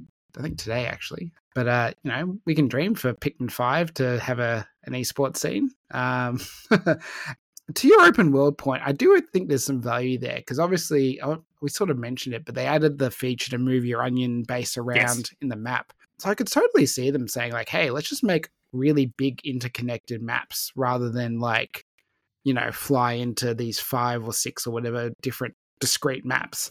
And it's more a matter of you just move your base around um, throughout the course of the game. I could definitely see that being a way to to take the series. Yeah, but Josh, what are your thoughts? You know, is there anything in, like first off, any thoughts on Brendan's suggestions, but also your own ideas for what you yeah. want to see in the next game? I, I like this open world idea. I like the idea. Let's. What if we remove the daylight cycle? What if we crash landed, maybe not on Earth, but somewhere different, and it's always sunny or something? And you know, you don't have this up and down um, issue where you have to fly overnight and then come back down. What what if it was? It remained fully open and fully, you know, fully available for you at, at all times. I think that'd be a very cool, different way to do it. In, saying that, I think overall, I'm just happy to get whatever we've gotten because, like I said yes. before, I'm just so glad we got four. I thought three might have been the last one, um, and we wouldn't have got anything else um, after that. And so, for, for me, I think I, I want. I really hope this game sells well. I think, I think low twos is the the the bar for Pikmin Three Deluxe is the best selling game. So the bar's low. Um, I think we saw Metroid Dread become the best selling Metroid game. I think not officially, but we think can pretty well guess it's got to that three million sales mark. So I'd, I'd love to see Pikmin Four get similar numbers. If it could get more, that'd be amazing. And I think um, and I, I just hope you know is it is this you know fake it till you make it nintendo's just like dressing pikmin the way it wants it wants it to be you know you dress the job you want not the one you have is this is this finally going to hit um, the jackpot and they're finally going to you know get it maybe a five million dollar seller and turn you know a franchise like luigi's mansion which was pretty niche into something that's big can they do this with pikmin and become big like that i don't think we've done it with four but that'd be something cool to see eventually i think I, I, I really think the series deserves to be on one entry per new console. So I think these these gaps are too far at the moment. So I'd like to think that on the Switch 2, whatever we're going to call it, that we get the one Pikmin entry on that, builds up on everything. I'd like to see them take a bit of a different twist on the next one. If it's open world, if it's, you know, more story driven, the, the, story very much is very much handholdy. There was no real evil or anything like that. It's just handholdy. We'll get through this, and you know, Dandori's not evil thing, not in evil presence. Um, just you know, yeah. It, it, felt felt like a Mario Tennis storyline. You know, you just uh, you can't pass me until you defeat me in a game of tennis or something, and so you just got to you know, yeah, yeah, just go through the motions of it all. Um, yeah, I wouldn't mind to see something a bit more, you know, um, story driven yeah, give give us something different. And I think Nintendo will want to give us something unique and different. It's hard to continually iterate, and, and this one just feels so good and rounded to me. So without you know thinking too much about it, I don't know how much they could improve on top of it without doing something completely different. Yeah, and that's the balance I think they really need to hit Yeah. there. That it's a distinct formula. You can't move Mm. away from it too much because then Mm. you don't have Pikmin anymore. But at the same time, it seems like they are increasingly moving in a direction to make it more accessible, more, I guess, have a more universal appeal, which is very much Nintendo's MO. That yes, they have these more niche franchises that aren't universal, like your Mario's and Zeldas, but they they still want things to be accessible. So it's, it's a fine Mm. line. You know, I, I, I agree with what you were both saying, and it is obviously an interesting challenge of like, you know, some of the best things in Pikmin. It's like, how do you make things different without getting rid of them? But like, do you really want to get rid of them? Like, Yeah. you know, the, when we went from two to three and we swapped from like a wide array of treasures with cool names and descriptions to just fruit, that to me was a step down. So I'm so glad they brought back the Yeah. treasures, but does treasures a third time get boring? I don't know, but I can't think of what you could do instead of them that would be more fun. Like, because Mm. those item names and descriptions are really, really, really fun. And then even similarly, it's like, you know, how do you tackle adding more Pikmin? You know, like, uh, is do we just keep doing that and then saying, yeah, you can only have three out at a time? Um, or maybe you can make it a bit more this time. I don't know. Uh, but I do think you just need to keep adding more Pikmin. I don't think um, You need more. I don't think you can. Yeah, you can't just do a new Pikmin game and not add more. Um, and I think two is a good number. Uh, I think one is unfortunately just not quite enough, in my opinion. But you know, we'll see. Uh, and again, maybe that's where the night and the day, if they keep that, comes in. Maybe it's like we can add more night Pikmin in somehow. Um, but who knows? Uh, uh, you know, certainly. I mean, we're close at the end of Pikmin one, they had like all these colored onions. I feel like Yeah. we've almost ticked all those off. So let's just let's just finish Yeah. that. Get whatever color. Orange maybe was orange, there. I reckon. can't remember. There was a light blue and a green, I Yeah. Um, but yeah, I reckon orange. Yeah, so well. light, yeah, so light blue and green we've now ticked off with ice and and and glow maybe, unless Yeah. there's another like shaded green. Probably there's probably a light green and there was probably a dark green. So we can get a dark green Pikmin and a and an orange Pikmin next time. Um, Piccolo and and Goku kind of colors. Let's go with that. Uh, so that'd be sick. Uh, but yeah, I, definitely think maybe something yeah a bit more open world. Um, and just yeah, probably the other thing could be interesting is like I'd be interested in seeing some like even more discrete little challenge areas with maybe even less Pikmin and maybe even focuses on uh, a more up close and controllable captain could be interesting. Like give the captain a bit more function. It could yeah, it could be an interesting way to take it forward, um, even if it's maybe in very specific like instances. Like again, whether it's a cave or a new type of instance, I think that could be quite cool. Where maybe you're just like a captain, like you know, if you watch um the Pikmin shorts, it's not uncommon to see Olimar, or even in Smash Brothers, Olimar has like five Pikmin. Imagine like, yeah, you just Olimar and you've only got five Pikmin. You can't let those five die, and it's like a more up close and personal sort of maybe a smaller area that you've got to navigate some specific puzzles could be an interesting take. But uh Create again, I can't level. I don't You could, you know, Yeah, create- your own Dandori battles or something, you know? Um, that that would work because because yeah. they're sort of those preset map like all the Dandori battles had a similar vibe, so why not just Yeah. yeah, let you map it out? Yeah, there's a lot they could do. I don't Mm. think it's a series where like you know like they say with F Zero like we've we've we've peaked. We can't we Yeah. can't do anything more with F Zero apparently. relevant now because of Uh, Mario Kart. Yeah, whereas I think Yeah. Pikmin's certainly got more scope to grow. And again, probably thankfully due to the lack of quant like not too many people have tried to tackle it. So you can't even point to like too many competitors and say, well, they've already taken this further than we'll ever go. Let's just leave it kind of thing. There's Mm. it's it's still unique enough. Yeah, if if they if it does iterate on four when we get five, I'm not gonna complain. I'm I'm, I'm gonna be pretty happy with it. So yeah, yeah, no, no, no complaints from me if they do that. But add co-op back, like proper Yeah, co-op. at least that, at least. please. Because honestly, that was one of the appeals of three. Even though I didn't play three heavily, I remember playing the demo one year at PAX, and that was very much the appeal of it. That you could you could play the entire game co-op. Yeah, it's it's Yeah. just works so well. But yeah, speaking of cooperation, uh, I think now's a good time to end this and thank Josh for cooperating with us and joining us on this this week's episode. Smooth. Uh, I try, um, not a, not very well all the time, but I try with my like it. transitions. uh, but yeah, Josh, do you want to, uh, for those who maybe didn't listen to our last episode with you on and uh, they don't know who you are and where to find you, do you want to give a quick spiel? Yeah. Um, yes. Thank you for having me on. Um, so I'm Josh of Nintenvania. I have a fortnightly Nintendo podcast. So I cover the news, the latest releases, we'll deep dive into them, have topical conversations, and then anything weird and wacky I find in the world of Nintendo, I like to bring up at the end. And so Nintenvania on all the uh, streaming services, YouTube as well. Um, yeah, that's where you can find me. But yeah, thank you both Brendan and Zach for having me on. Um, I've really enjoyed this. This has not felt like two hours. This is um, Yeah, no. me, me getting this Pikmin talk out and uh, with everyone. And so um, I will end it with recommending everyone to buy Pikmin. Please, please, please buy more of this. Yep. Uh, Josh, as far as we know, doesn't own shares in Nintendo, so this is this is not some weird money making scheme. Uh, so that's that's you know, it's just he just loves Pikmin. Um, and you know, but by the time this episode comes out, because we're we've got a bit of a a, a pipeline of episodes coming out. Uh, your your fiftieth episode will probably already be out, so I'm sure that'll be an exciting one. Uh, at the time of recording, we're an hour and 15 minutes away from a Mario Wonder Direct, so I'm sure you've you've probably talked all about that. So it'll be Mm. you know something for people listening to this to go back and check out uh, if they have not already subscribed to your fantastic show. Um, you also do a show with our other uh, friend Drew uh, on your Patreon. So if you've you've heard Drew on our other episodes, you can hear him and Josh together on uh, it's heaps good. Is that what it's called? I think. Yeah, yeah. Um, Very unstructured, just chat. A- A good way for us to sort of schedule a conversation, and we just talk about obviously games, but uh, and anything else going on in our lives. So, but very lo- loose kind of chat. But anything can really happen, come up.